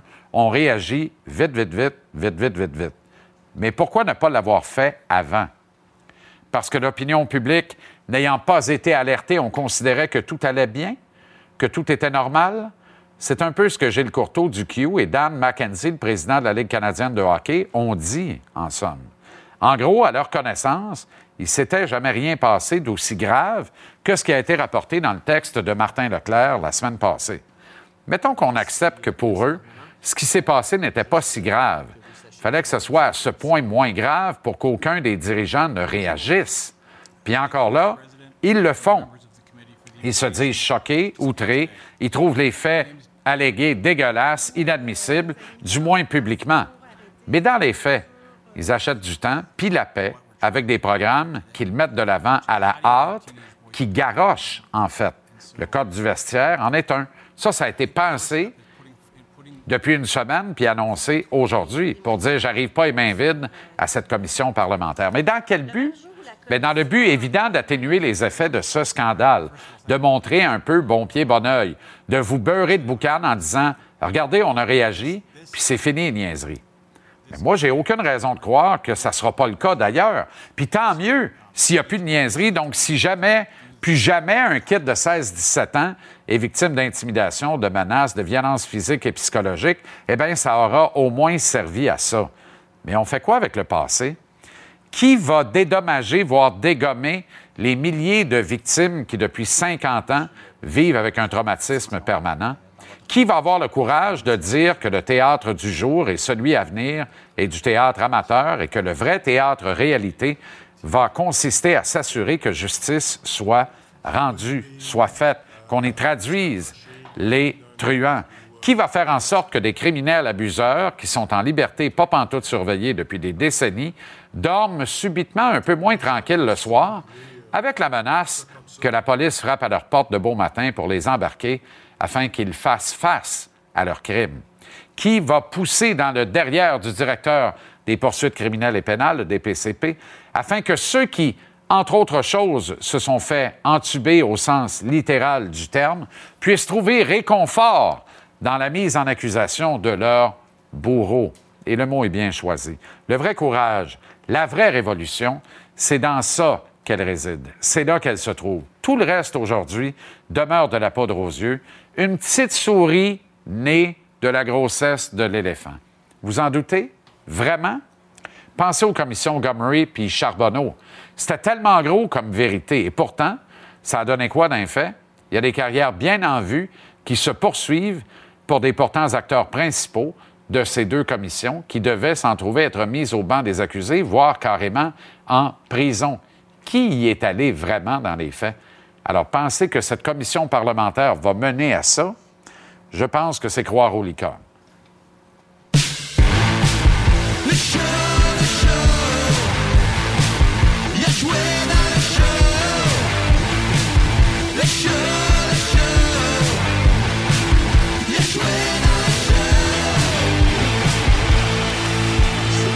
Deuxième maison. Avec Antoine Roussel et Mathieu Chouinard. Quand j'entends Antoine dire c'est ma deuxième maison, j'adore ça. Non, mais on bien du bon monde? on- bien très- On est bien entre amis. c'est le fun. euh, Regarde, c'est- il, il est tout doux à ce soir, j'aime Ah, ça. mais, a- mais c'est surtout C'est le qu'ici, cachemire, je pense. et ici, il n'y a aucun rite initiatique. Fait que ça va bien, tout le monde est bien accueilli. Tout le monde est un vétéran en rentrant. C'est le fun, hein? Moi, j'ai été accueilli comme ça dans le junior. Comme tu l'as fait si bien, comme Dave l'a fait. euh, Pour vrai? Oui, j'ai, euh, pour de vrai. là, euh, j'ai adoré mon expérience Bon. junior, que je t'en ai déjà T'as parlé. adopté la région. Adopter la région, ça a été Tu y fantastique. retournes ce soir, d'ailleurs. C'est sûr. Et évidemment, chaque fois que tu reprends le parc, il y a 15 cm de neige annoncée. Tu as remarqué? Non, j'ai regardé la météo, là, on fera pas de... Il y a un microclimat. C'est Quand tu arrives dans le parc, il y a un microclimat. Colette, m'a dit que j'allais être correct. OK, correct. Le Canadien opportuniste, hier, l'emporte contre les Devils au New Jersey. Puis aux dernières nouvelles, se gratte encore le caillou pour se demander qu'est-ce qui s'est passé là. Hier, tu sais, l'expression quand ça va bien, ça va bien. Ben, Oui. Hier, c'était ça. Tu sais, je pense que tout allait bien d'un côté. On a été lent à sortir des blocs de l'autre côté. Je pense qu'avec tous les succès qu'on avait eu à la maison euh, pour New Jersey, on n'attendait pas le Canadien de cette façon-là. Mais de la façon qu'ils sont sortis, beaucoup d'enthousiasme. On travaille partout. On bloque des lancers. Le gardien de but fait le travail. Les défenseurs apporte beaucoup à l'offensive. Donc, on met tous ensemble. Un départ un peu euh, lent de New Jersey. C'est officiel qu'ils les ont pris à la légère. Ah oui, ben c'est, oui, euh, c'est sûr, quand ils ont regardé le tableau, ils sont entrés dans la chambre, les gars, ils ont dit, bon, ce soir, on va collecter des points, ça va être facile. Puis c'est ça, souvent, en fin de saison, tu as des blessés, tu as des joueurs des, euh, qui arrivent dans, euh, dans l'organisation ou dans, le, dans l'équipe, puis ils ont tout approuvé. Puis c'est, c'est, c'est ça le Canadien en ce moment. Tous les gars veulent un job, veulent une job l'année prochaine, veulent se mettre les pieds dans l'organigramme, être sûr de bien monter, puis de bien se faire valoir. C'est ça qu'on a vu, puis ils se sont fait prendre à leur, à leur propre jeu, les dévots. Mais tu sais, il y a un peu de la nature humaine là-dedans, là. C'est clair. Euh, complexe de supériorité instantanée. Mais est-ce que c'est pas symptomatique d'une équipe qu'on regarde aller et qu'on dit ils ne sont pas à maturité, même s'ils ont une saison remarquable? Moi, je vois hier un candidat à tomber rapidement dans les séries éliminatoires. C'est un club qui n'est pas rendu. Et quand je vois des comportements comme ceux-là, un club qui est virtuellement classé en série éliminatoire, quand il y a deux points qui traînent, il se penche puis il le ramasse. Les Devils ont refusé de le faire hier. Ça m'en dit beaucoup sur l'issue de la série de premier tour contre les Rangers. À chaque saison, ça arrive. À chaque Ben, c'est saison, là, t'arrives, ton coach arrive dans la chambre et il dit Les gars, je vous l'ai dit l'année passée, l'année d'avant, l'année d'avant, puis je vais vous le dire encore cette année, faut pas prendre des équipes à légère, ou sinon on va l'échapper. Puis à chaque année, les joueurs, que ce soit dans n'importe quel euh, atome, puis oui, Ligue nationale, tu le prends légère, puis tout d'un coup, tu fais Ah, ouais, c'est mon coach avait raison. Ben oui, ben oui, on sait exactement ce qui se passe. Mais pourquoi, pourquoi ça arrive? Parce que on se fait prendre dans le tourbillon, puis on se fait prendre, bon, on est capable, on a du succès, mais on se prend pour une équipe qui C'est ce que Lindy Ruff il va leur dire. C'est officiel. Parce qu'il me l'a déjà dit. puis il va leur dire, il va la regarder, il va dire la pire erreur que vous puissiez faire, puis c'est ça la pire erreur qu'ils puissent faire, c'est de dire l'année prochaine. L'année prochaine, on va, on va avoir du succès, puis penser que tu as du temps, puis que euh, tu vas avoir la chance d'avoir du succès pendant longtemps.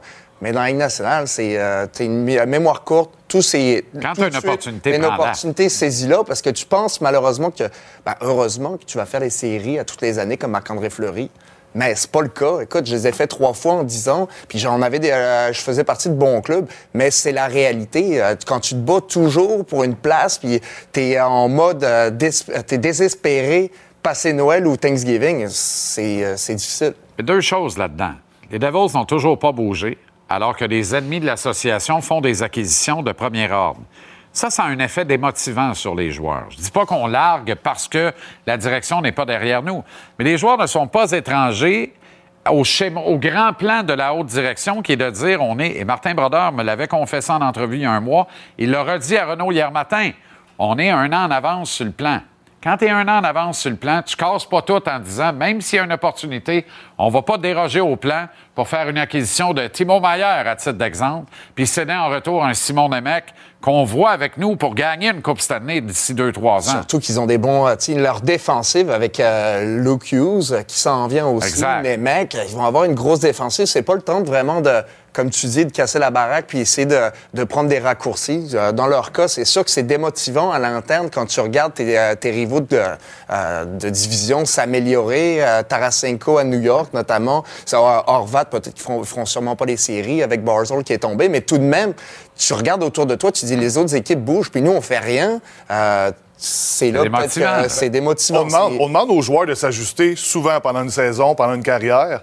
Mais là, on demande au, au G- au GM, au, au DG, pardon, aux- de dire, regarde, là, ajustez-vous vous aussi. Là. Nous, Ben on oui. est rendu là, on a une opportunité. Est-ce qu'on va tout vider pour y aller cette année? Bien sûr que non. C'est il y a un En tant que plan, joueur, c'est ça que tu veux. J'étais Thomas tu t'es euh, t'ajuster puis J'ai rentrer. besoin de, je ça. veux du renfort. Ouais. Je, veux, euh, je veux faire les séries. Je veux pas faire seulement 4 games ou 5-6 games. Mais là, tu touches l'autre point de, mon argumentaire. Tu sais, as parlé de Lindy Ruff, avec qui tu as, un lien qui est, qui, est, qui est- qui est très, très fort, parce qu'il a été très bon pour toi à ton arrivée dans la Ligue nationale. C'est tout un coach hockey.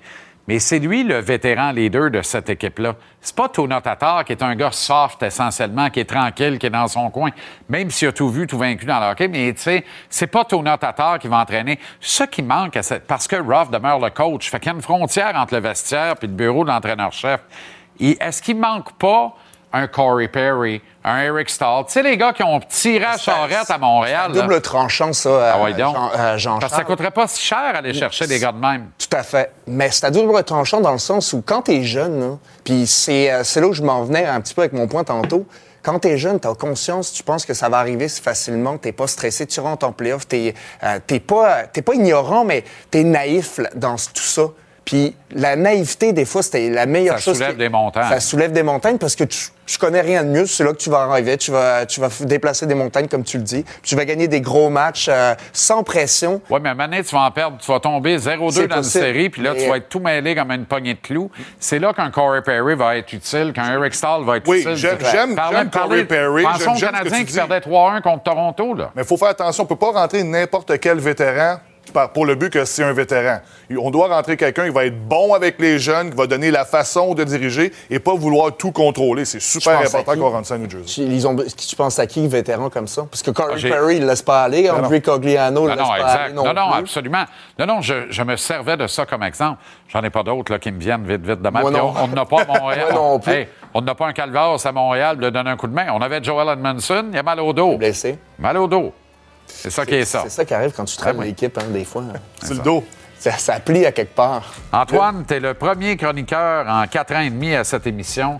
Tu fais un segment complet en chicane de la checklist. C'est extraordinaire.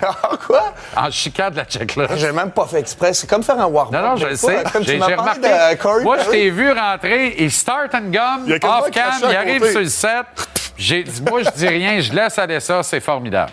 Pas de casque. Les Pas- cheveux avec pas de casque, les cheveux. Ben là, les cheveux. Oui, les cheveux. Ben, regarde donc qui c'est qui parle. Bonne veillée, les gars. Hey, bon retour, euh, Antoine. Oublie pas de texter à soir Je en texte arrivant. à soir, c'est sûr et certain. Calvados. Dors pas, moi. Hein, qui texte pas.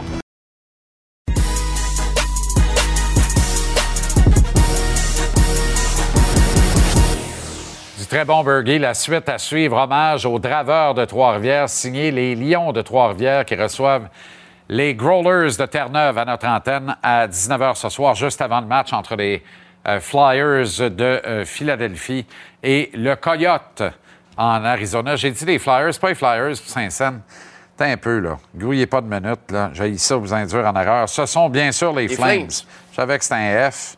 Ce sont les Flames de Sutter qui sont en Arizona contre le Coyote de l'ours André Tourigny. La dose est propulsée par le tvrsport.ca. Télécharge l'application Cube, peu importe l'heure où tu te lèves. Commentaires, opinions, analyses, entrevues pertinentes, tous les résultats livrés par cet homme, Jean-Philippe Bertin. eh bien. On va connaître la rengaine un peu. Ça va bien, la rengaine. Yes. On aime ça, la rengaine. La rengaine, la bédaine, qui est bien à côté d'ailleurs sur ce comptoir. On la remercie. Notion de joueur de génération, euh, JP. Oui, bien, tu as sans doute vu passer. Et je salue ta bague coiffe. Merci.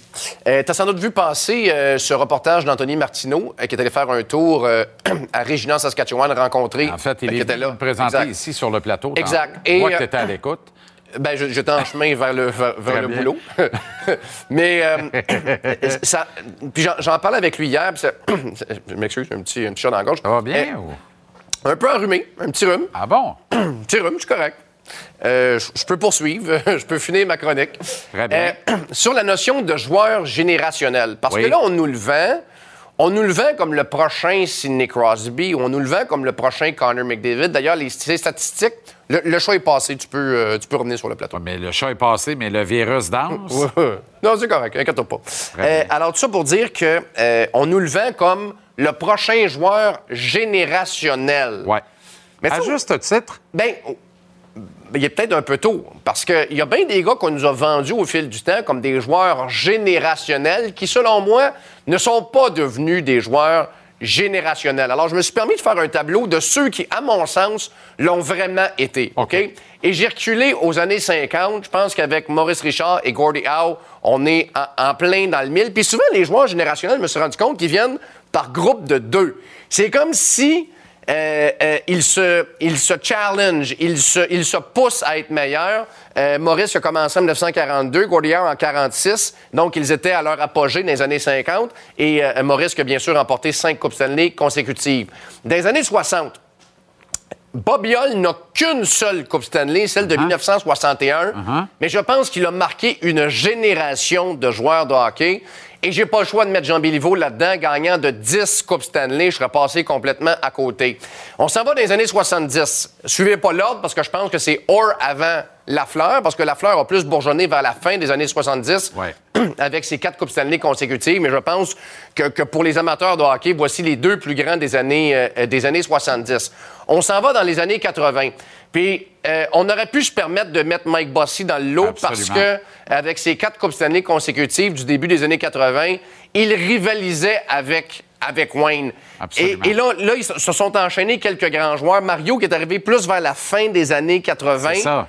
a pris son envolée, a continué dans les années 90. Voilà. Euh, c'est là où il a gagné la Coupe Stanley. Exact. 91, 92. Euh, ensuite, il est tombé malade. Puis là, il y a comme une espèce de, de zone tampon où, avec la, la retraite de Mario, il n'y avait plus de joueurs générationnels. À moins que tu me dises que tu considères Eric Lindros comme un joueur Non, on n'a pas été assez durable. Tu sais, je- n'a pas gagné tant qu'à mettre. Lindros, on va penser à Joe Sakic, on va penser à. Peter Forsberg, à Steve Eiserman, Exact. Mais- Mais moi, je pense que Mike méritait d'être là aux côtés de Wayne, comme dans la pub de Titan à l'époque, tu te rappelles? Oui, oui. Un avait le Titan rouge, l'autre le, noir, blanc. oui. Et Mario peut très bien assumer dans les années 90 où on n'a personne. On passait Ben, tout droit, là. 90, on n'a personne, puis année 2000 non plus, on n'a personne parce que euh, euh, Crosby a fait, euh, tu sais, a, a commencé à appartenir à l'élite de la Ligue 2007, 8, 9. Ouais. Tu sais, vers la fin des années 2000. Ouais. Puis, tu sais. OV aussi. OV aussi, exactement. Fait qu'il y a comme eu un, un- un genre de 10-15 ans, là, où il n'y avait, y avait pas de joueurs générationnels. Sauf qu'une génération, là, tout le monde associe ça à une dizaine d'années. Une génération, c'est plus que dix ans. Alors, il y a un peu de ça là-dedans. T'as raison aussi. Oui, non, t'as, raison. Et là, je pense qu'on peut ajouter au lot là, de joueurs générationnels, puis il est peut-être encore un peu tôt, mais je pense qu'il, marque une génération déjà, et c'est Connor McDavid pour les Ouais. années euh, 2000, Aucun euh, doute. 2020.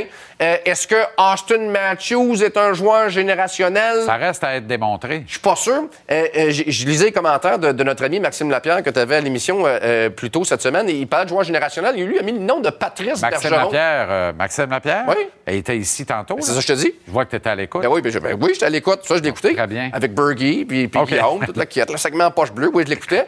Mais, mais il, il parlait de Patrice Bergeron. Oui. Est-ce que, est-ce que Patrice est. c'est Parce que là, c'est ça aussi. C'est, quel est le critère pour faire partie, d'être, un joueur générationnel? Ben, un joueur générationnel, Wayne Gretzky, Mario Lemieux, Mike Bossy, Connor McDavid, Sidney Crosby, Alexander Ovechkin. Euh, puis tous les autres que tu as nommés avant ça, là, Le Rocket, euh, Jean Béliveau, donc, Guy donc, ce que tu Lafleur. me dis, c'est que Patrice appartient à, à- à la catégorie des Sakic, Eisenman. Exact. Des, Exact. des joueurs extraordinaires, mais Des qui ne joueurs sont pas extraordinaires, des générationnels. Hall of Famer. Des Hall of Famer. Mais tout le monde au Temple de la Renommée n'est pas automatiquement un joueur Bien générationnel. Ben, j'ai hâte de voir où se classera Connor Bedard dans 15 sens-là, ans, 20 ans. Exact, exact. Va-t-il appartenir à, à cette liste-là? Pas certain. Le temps va nous le dire. Bonne soirée. Yes, euh. J'ai pris une petite pastille. Là. Oui, euh, euh, non, rien de grave.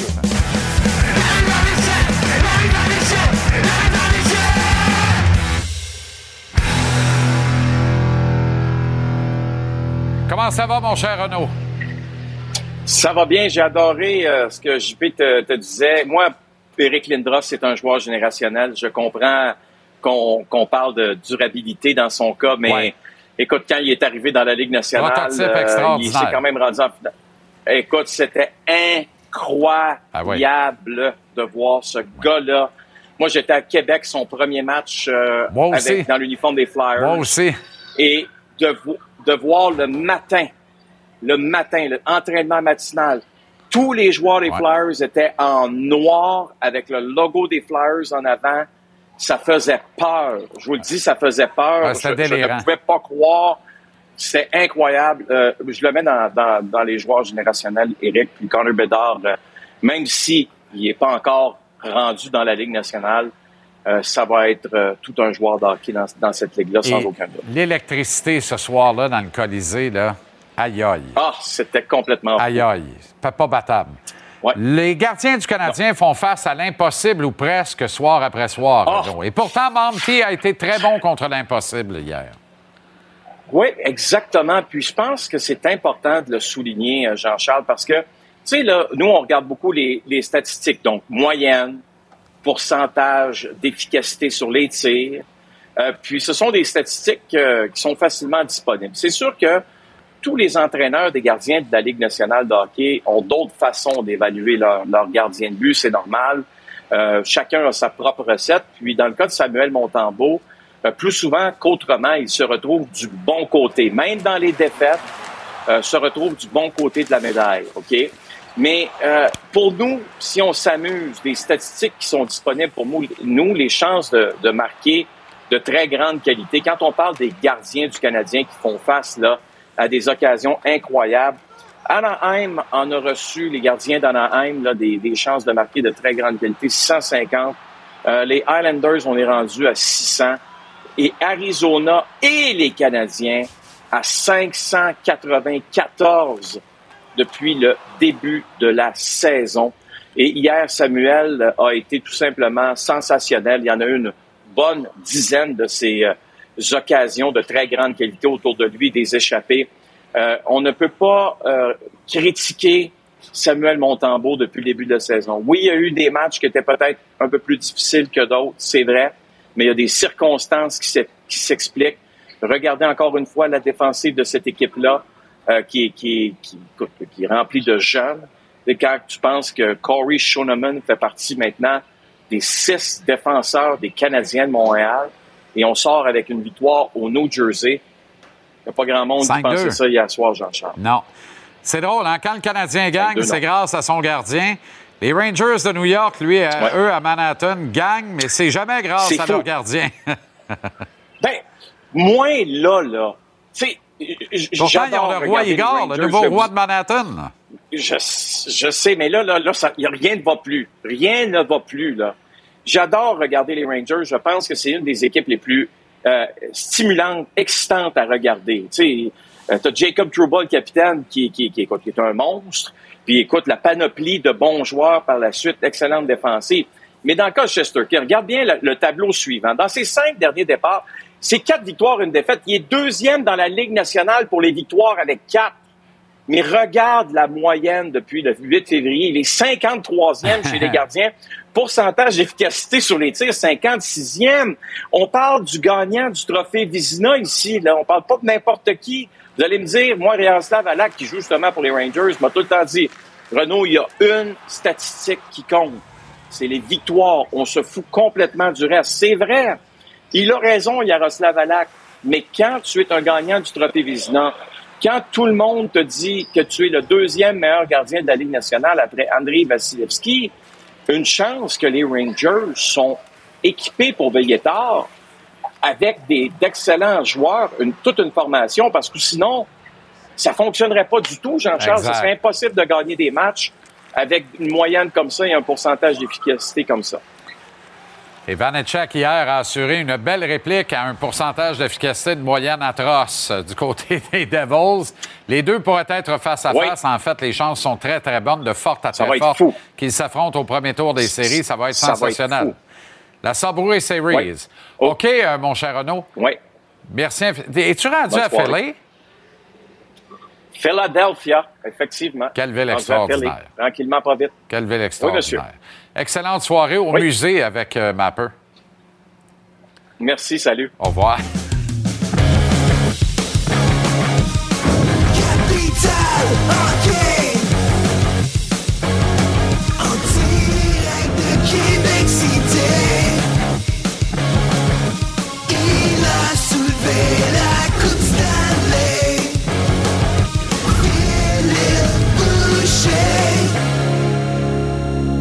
Comment ça va, le grand Phil?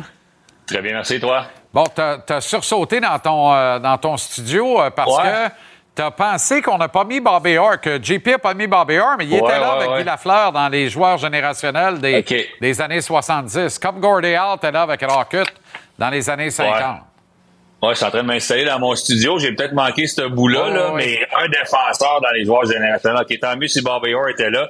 Je pense qu'il faut penser à Paul Coffey aussi, qui a révolutionné, raison. révolutionné le hockey côté défenseur offensif. Le- Lidstrom, qui était tout un défenseur dans les années 90, justement, où on n'avait peut-être pas de joueur géné- générationnel. Puis, excuse-moi, Kyle McCarr. Kyle McCarr va probablement être un défenseur générationnel, ce qui nous amène, je pense, aux, aux défenseurs du Canadien qui font un pas- bon travail, honnêtement. Il n'y a, pas de respect pour les défenseurs, Phil. Ça Non. prend un défenseur Non, pour mettre les jamais. pendules à l'heure. C'est effrayant. Ça va un défenseur droitier puis sauver la cavalerie tout le temps. Faut toujours. C'est parfait. Tout le monde a son utilité dans cette belle équipe ici. Ouais. Défenseurs du Canadien qui, eux, se portent en attaque. Justin Baron, notamment, il nous le met tous les deux, ça pinote un peu, là. Oui, c'est correct, c'est l'opportunité. Quand tu es prêt puis tu as une opportunité, est-ce que tu vas en profiter? Il fait présentement beaucoup de points de son côté, puis tout un but hier. Je pense qu'on a changé la manière. Tu sais, on parle de- d'être créatif du côté du Canadien, d'avoir des gens de philosophie offensive. On voit qu'on utilise beaucoup les défenseurs. Je pense qu'on a le clip du but de Barron qui va s'en venir ici, où qu'on a, on récupère la rondelle ici. Tout, premièrement, tout un jeu d'arrivée pinard. là. La majorité des joueurs, là, là, ils étaient en confiance, ils l'auraient dopé. Quelle passe savante de Suzuki et boum, le but de Barron. Il fait ça. Les défenseurs sont énormément impliqués. Puis c'est nouveau. On n'a pas de défenseur numéro un offensif chez le Canadien. Bon, on incite Martin Saint-Louis, Stéphane Robida, incite les défenseurs. Restez pas en arrière. Soyez le troisième, le quatrième dans l'attaque et essayez de compléter les jeux. Toute une passe de Suzuki ici, bien fini par Barron. Kovacevic, qui est pas nécessairement un, un défenseur offensif. On voit le tableau ici de Barron. Très- très- c'est, c'est des points là, pour un jeune défenseur, honnêtement. Là. Moi, je pensais qu'il aurait pu faire de ça, probablement. 15-40 en plus, là, c'est mince comme temps de glace, mais les- la production est au Ouais. rendez-vous. Il est bien utilisé aussi. On, on, on l'utilise pas trop. On a fait jouer Madison beaucoup hier, près de 28 minutes, justement, pour ménager les jeunes défenseurs du Canadien et les utiliser dans, des- dans des occasions favorables quand on a besoin d'un but. On va aller au but de Kovacevic ici. Tout ça commence dans la... J'adore le jeu de Belzile. Ici, on récupère la relève. Quelle superbe patience. Puis vous allez voir les patterns. On est un peu chanceux en zone neutre Ouais, ici. ouais, là. pas mal. Qu'est-ce qu'on fait? On s'en va au but. Belzile qui s'en va au but. Même affaire, Ilonen cherche le défenseur. De toute évidence, c'est là qu'il regardait. Il a pas garoché la rondelle au filet vers Belzile. On a pris, on a fait un delay qu'on appelle, là. On s'en va ici. On est chanceux en zone neutre. Ilonen fait un peu la même affaire que Suzuki a fait. Assurément, Kovacevic n'aurait pas fait ça en début de saison. On incite les défenseurs à le faire et ça fonctionne bien pour le Canadien. Troisième but du Canadien par un défenseur hier, Marathon, dans un filet désert. On peut voir qu'on met l'accent là-dessus. On veut faire, on veut marquer des buts par comité. On n'a plus Caulfield, on n'a plus de marqueur d'élite. Les buts, faut qu'ils viennent d'un petit peu partout si on veut souhaiter gagner des matchs. Puis présentement, plusieurs viennent, plusieurs buts importants. Harris, deux fois dans le même match il y a quelques semaines, lorsqu'il a, signé son contrat, Savard a marqué il n'y a pas longtemps. Les défenseurs du Canadien s'impliquent beaucoup. Mais espérons qu'avec un club 100% en santé, on permettra cet overload, ce jump quand même. C'est Ouais. important de maintenir cette permission des défenseurs de supporter l'attaque. Ça change la donne Ouais. complètement. Mais je vois pas un club euh, l'idée par Martin Saint-Louis qui va être un club défensif. Je pense qu'on va continuer à encourager les défenseurs du Canadien à le faire. Ah ouais, ben, j'espère bien. Merci, Phil. Excellente soirée et à demain. Plaisir. À demain.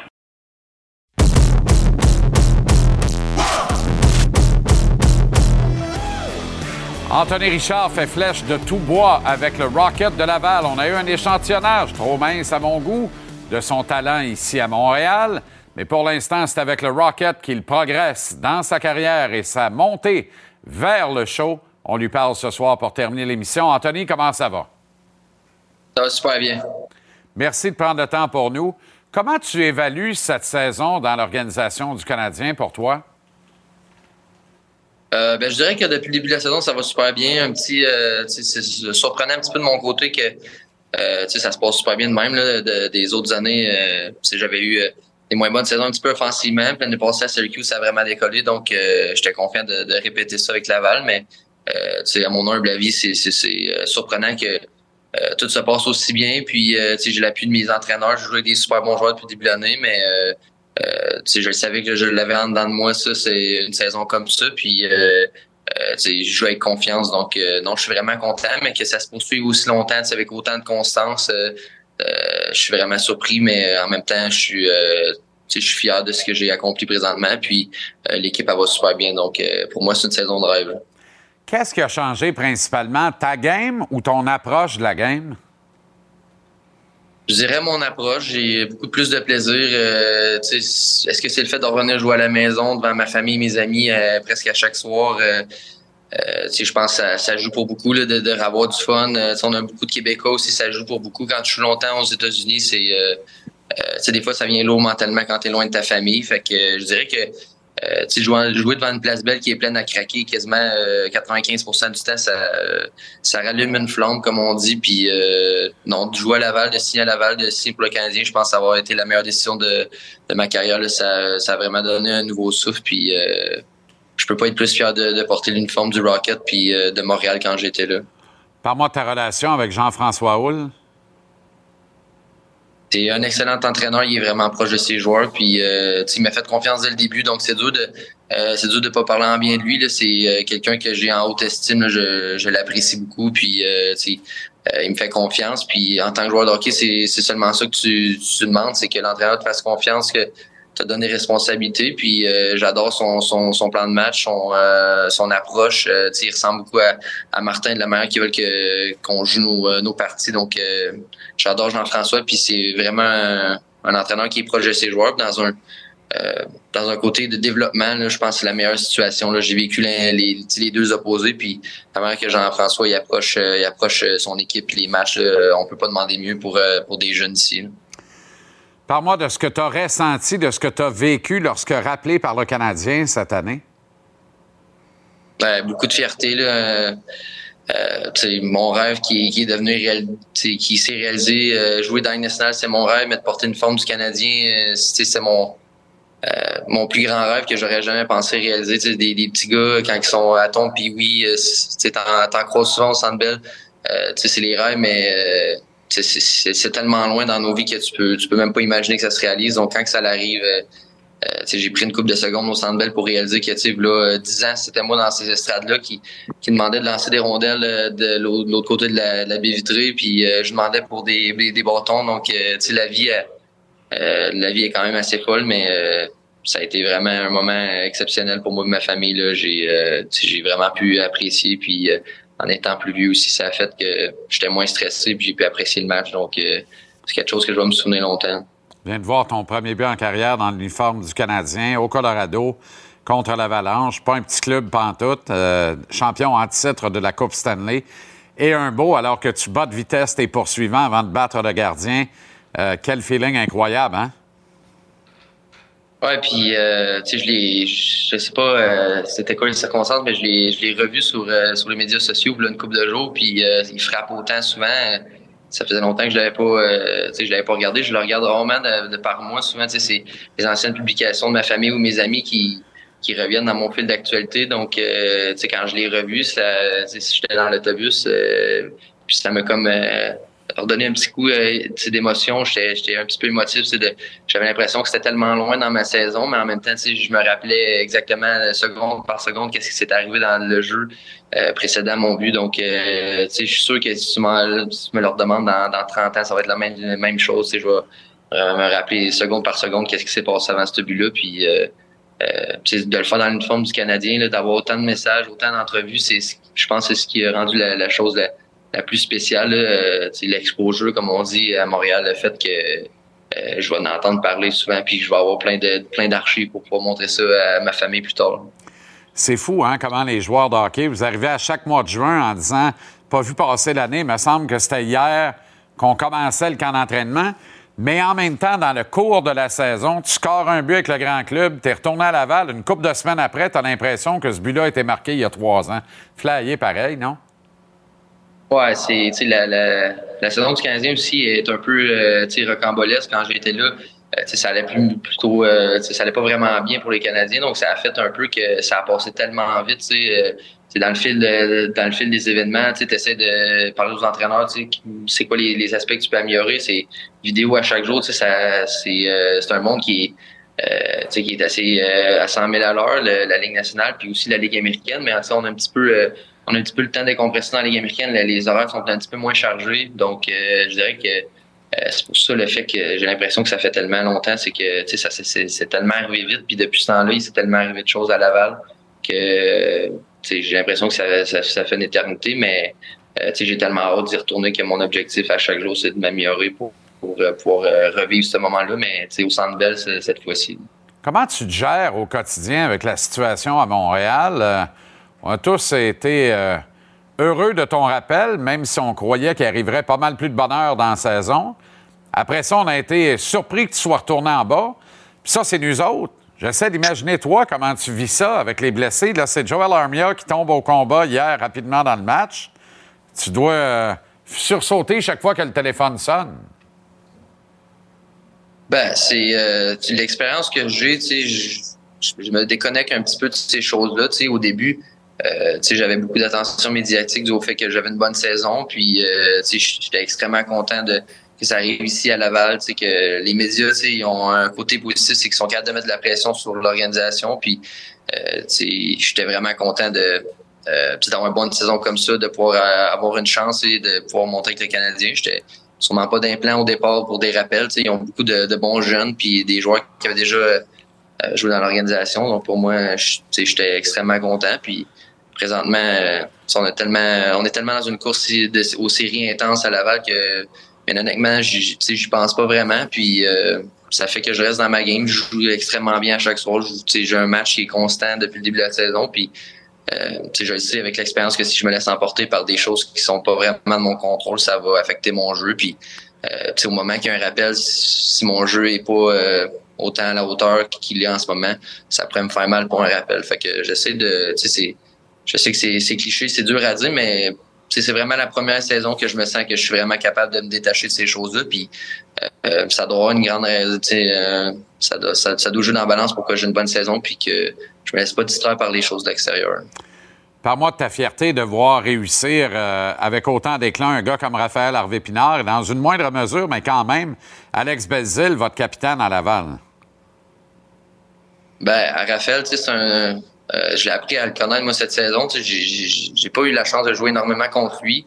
Euh, il était dans une autre, une autre conférence. J'ai joué toute sa carrière à Laval. Donc, euh, c'est un, un gars qui un joueur que j'ai appris à connaître, un- surtout en dehors de la glace. C'est un, un gars que je m'entendais super bien. Il, euh, euh, c'est vraiment un leader en dehors de la glace. Puis il amène ce, il amène ce game-là sur la glace. Puis euh, moi, ce que j'ai entendu, c'est que depuis, sais, Atom, puis oui, il joue de la même façon. Il a jamais changé sa game. Il a toujours été à 100 000 à l'heure. Il a toujours, euh, Euh, il a toujours créé ses chances, il est toujours alentour du filet. Donc, euh, un joueur comme ça, euh, quand tu lui donnes les chances, euh, il change pas sa game, il, euh, il essaye pas des nouvelles affaires. Euh, donc, quand il joue avec Suzuki, il va au filet. Puis, euh, pour l'instant, ça, ça va super bien. Donc, euh, un joueur comme ça, moi, je, je m'inspire de ça. Puis, euh, c'est le genre de chance que j'aimerais avoir un jour dans les nationale, c'est de pouvoir démontrer que euh, je suis un joueur offensif. Puis, si j'ai la chance, ben que peu importe la ligue, j'ai toujours rempli le filet. Donc, euh, euh, je, suis à la recherche de cette chance-là. Puis, euh, je vais continuer à travailler jusqu'à temps que je puisse démontrer que je suis capable de, marquer des buts. On peut pas dire que tu l'as mal saisi ici à Montréal. Un mot rapidement en terminant, le temps file rapidement, mais Sam Montembeau, que tu connais bien, est en pleine éclosion cette saison avec le Canadien. Comme toi, c'est un produit de l'organisation des Estacades dans le programme de, de Trois-Rivières en Mauricie. Et euh, t'es pas surpris de ses succès, je suis convaincu. Hein? Tu l'as vu bûcher depuis longtemps. Ben, je l'ai vu bûcher dans, euh, dans mon équipe, mais je l'ai aussi affronté euh, souvent quand j'étais plus jeune. Euh, on vient de la même région, mais lui, de l'autre côté du pont, donc on s'affrontait souvent à tombe puis oui, puis j'ai la même j'ai la même frustration dans pratiques que j'avais quand j'étais à tombe puis oui d'essayer de le marquer. Sam, il me connaît par cœur, puis euh, c'est un gardien qui est tellement, tellement talentueux. Tu sais, je le vois jouer depuis a 10 ans, puis euh, il volait des matchs à lui seul quand on était à tombe puis puis oui donc euh, moi depuis longtemps je je le sais qu'il a le talent pour pour évoluer dans les nationales puis être un gardien numéro un. Puis euh, il est tellement euh, c'est tellement un bouffon en dehors de la glace c'est drôle à dire mais ça fait que sa personnalité est tellement parfaite pour un gardien comme ça. Il, il rarement il se met pas de pression envers lui-même euh, c'est pas un gardien typique comme on dit c'est il, fait des jokes en dehors de la glace, dans l'avion, dans, l'autobus. Donc pour lui, euh, c'est un rôle qui va à merveille. Puis il n'y a aucune pression. Puis euh, je suis vraiment content que ça ait débloqué pour lui. Anthony, merci bien gros de ces précieuses minutes. On l'apprécie énormément. Un Richard, le Canadien, c'est à peu près comme le lait dans Aéro ou Tigus avec Timus. Peut-être la référence te dit moins de quoi, mais c'est un naturel. C'est ce que je veux dire par là. Je suis convaincu qu'on va te revoir très bientôt. Espérons que ce sera même avant la fin de l'actuelle saison. Prends soin de toi. Bonne continuation. Maintiens le cap. Puis à très bientôt. Euh, merci beaucoup. Voilà comment on a vu votre mercredi de sport ici à JC. Les Lions de Trois-Rivières attendent de pied ferme les Growlers de Terre-Neuve. C'est ce qu'on vous présente dans quelques instants. Et ce sera suivi du duel entre les Flames de Calgary et les Coyotes en Arizona qui accueillent Shea Weber, ou plutôt son contrat, comme ils avaient fait pour Chris Pronger. Incroyable quand même. Récupère JC où tu veux, quand tu veux. Télécharge l'application Cube. Le show est mis en ligne tous les soirs vers 19h30 sans les interruptions.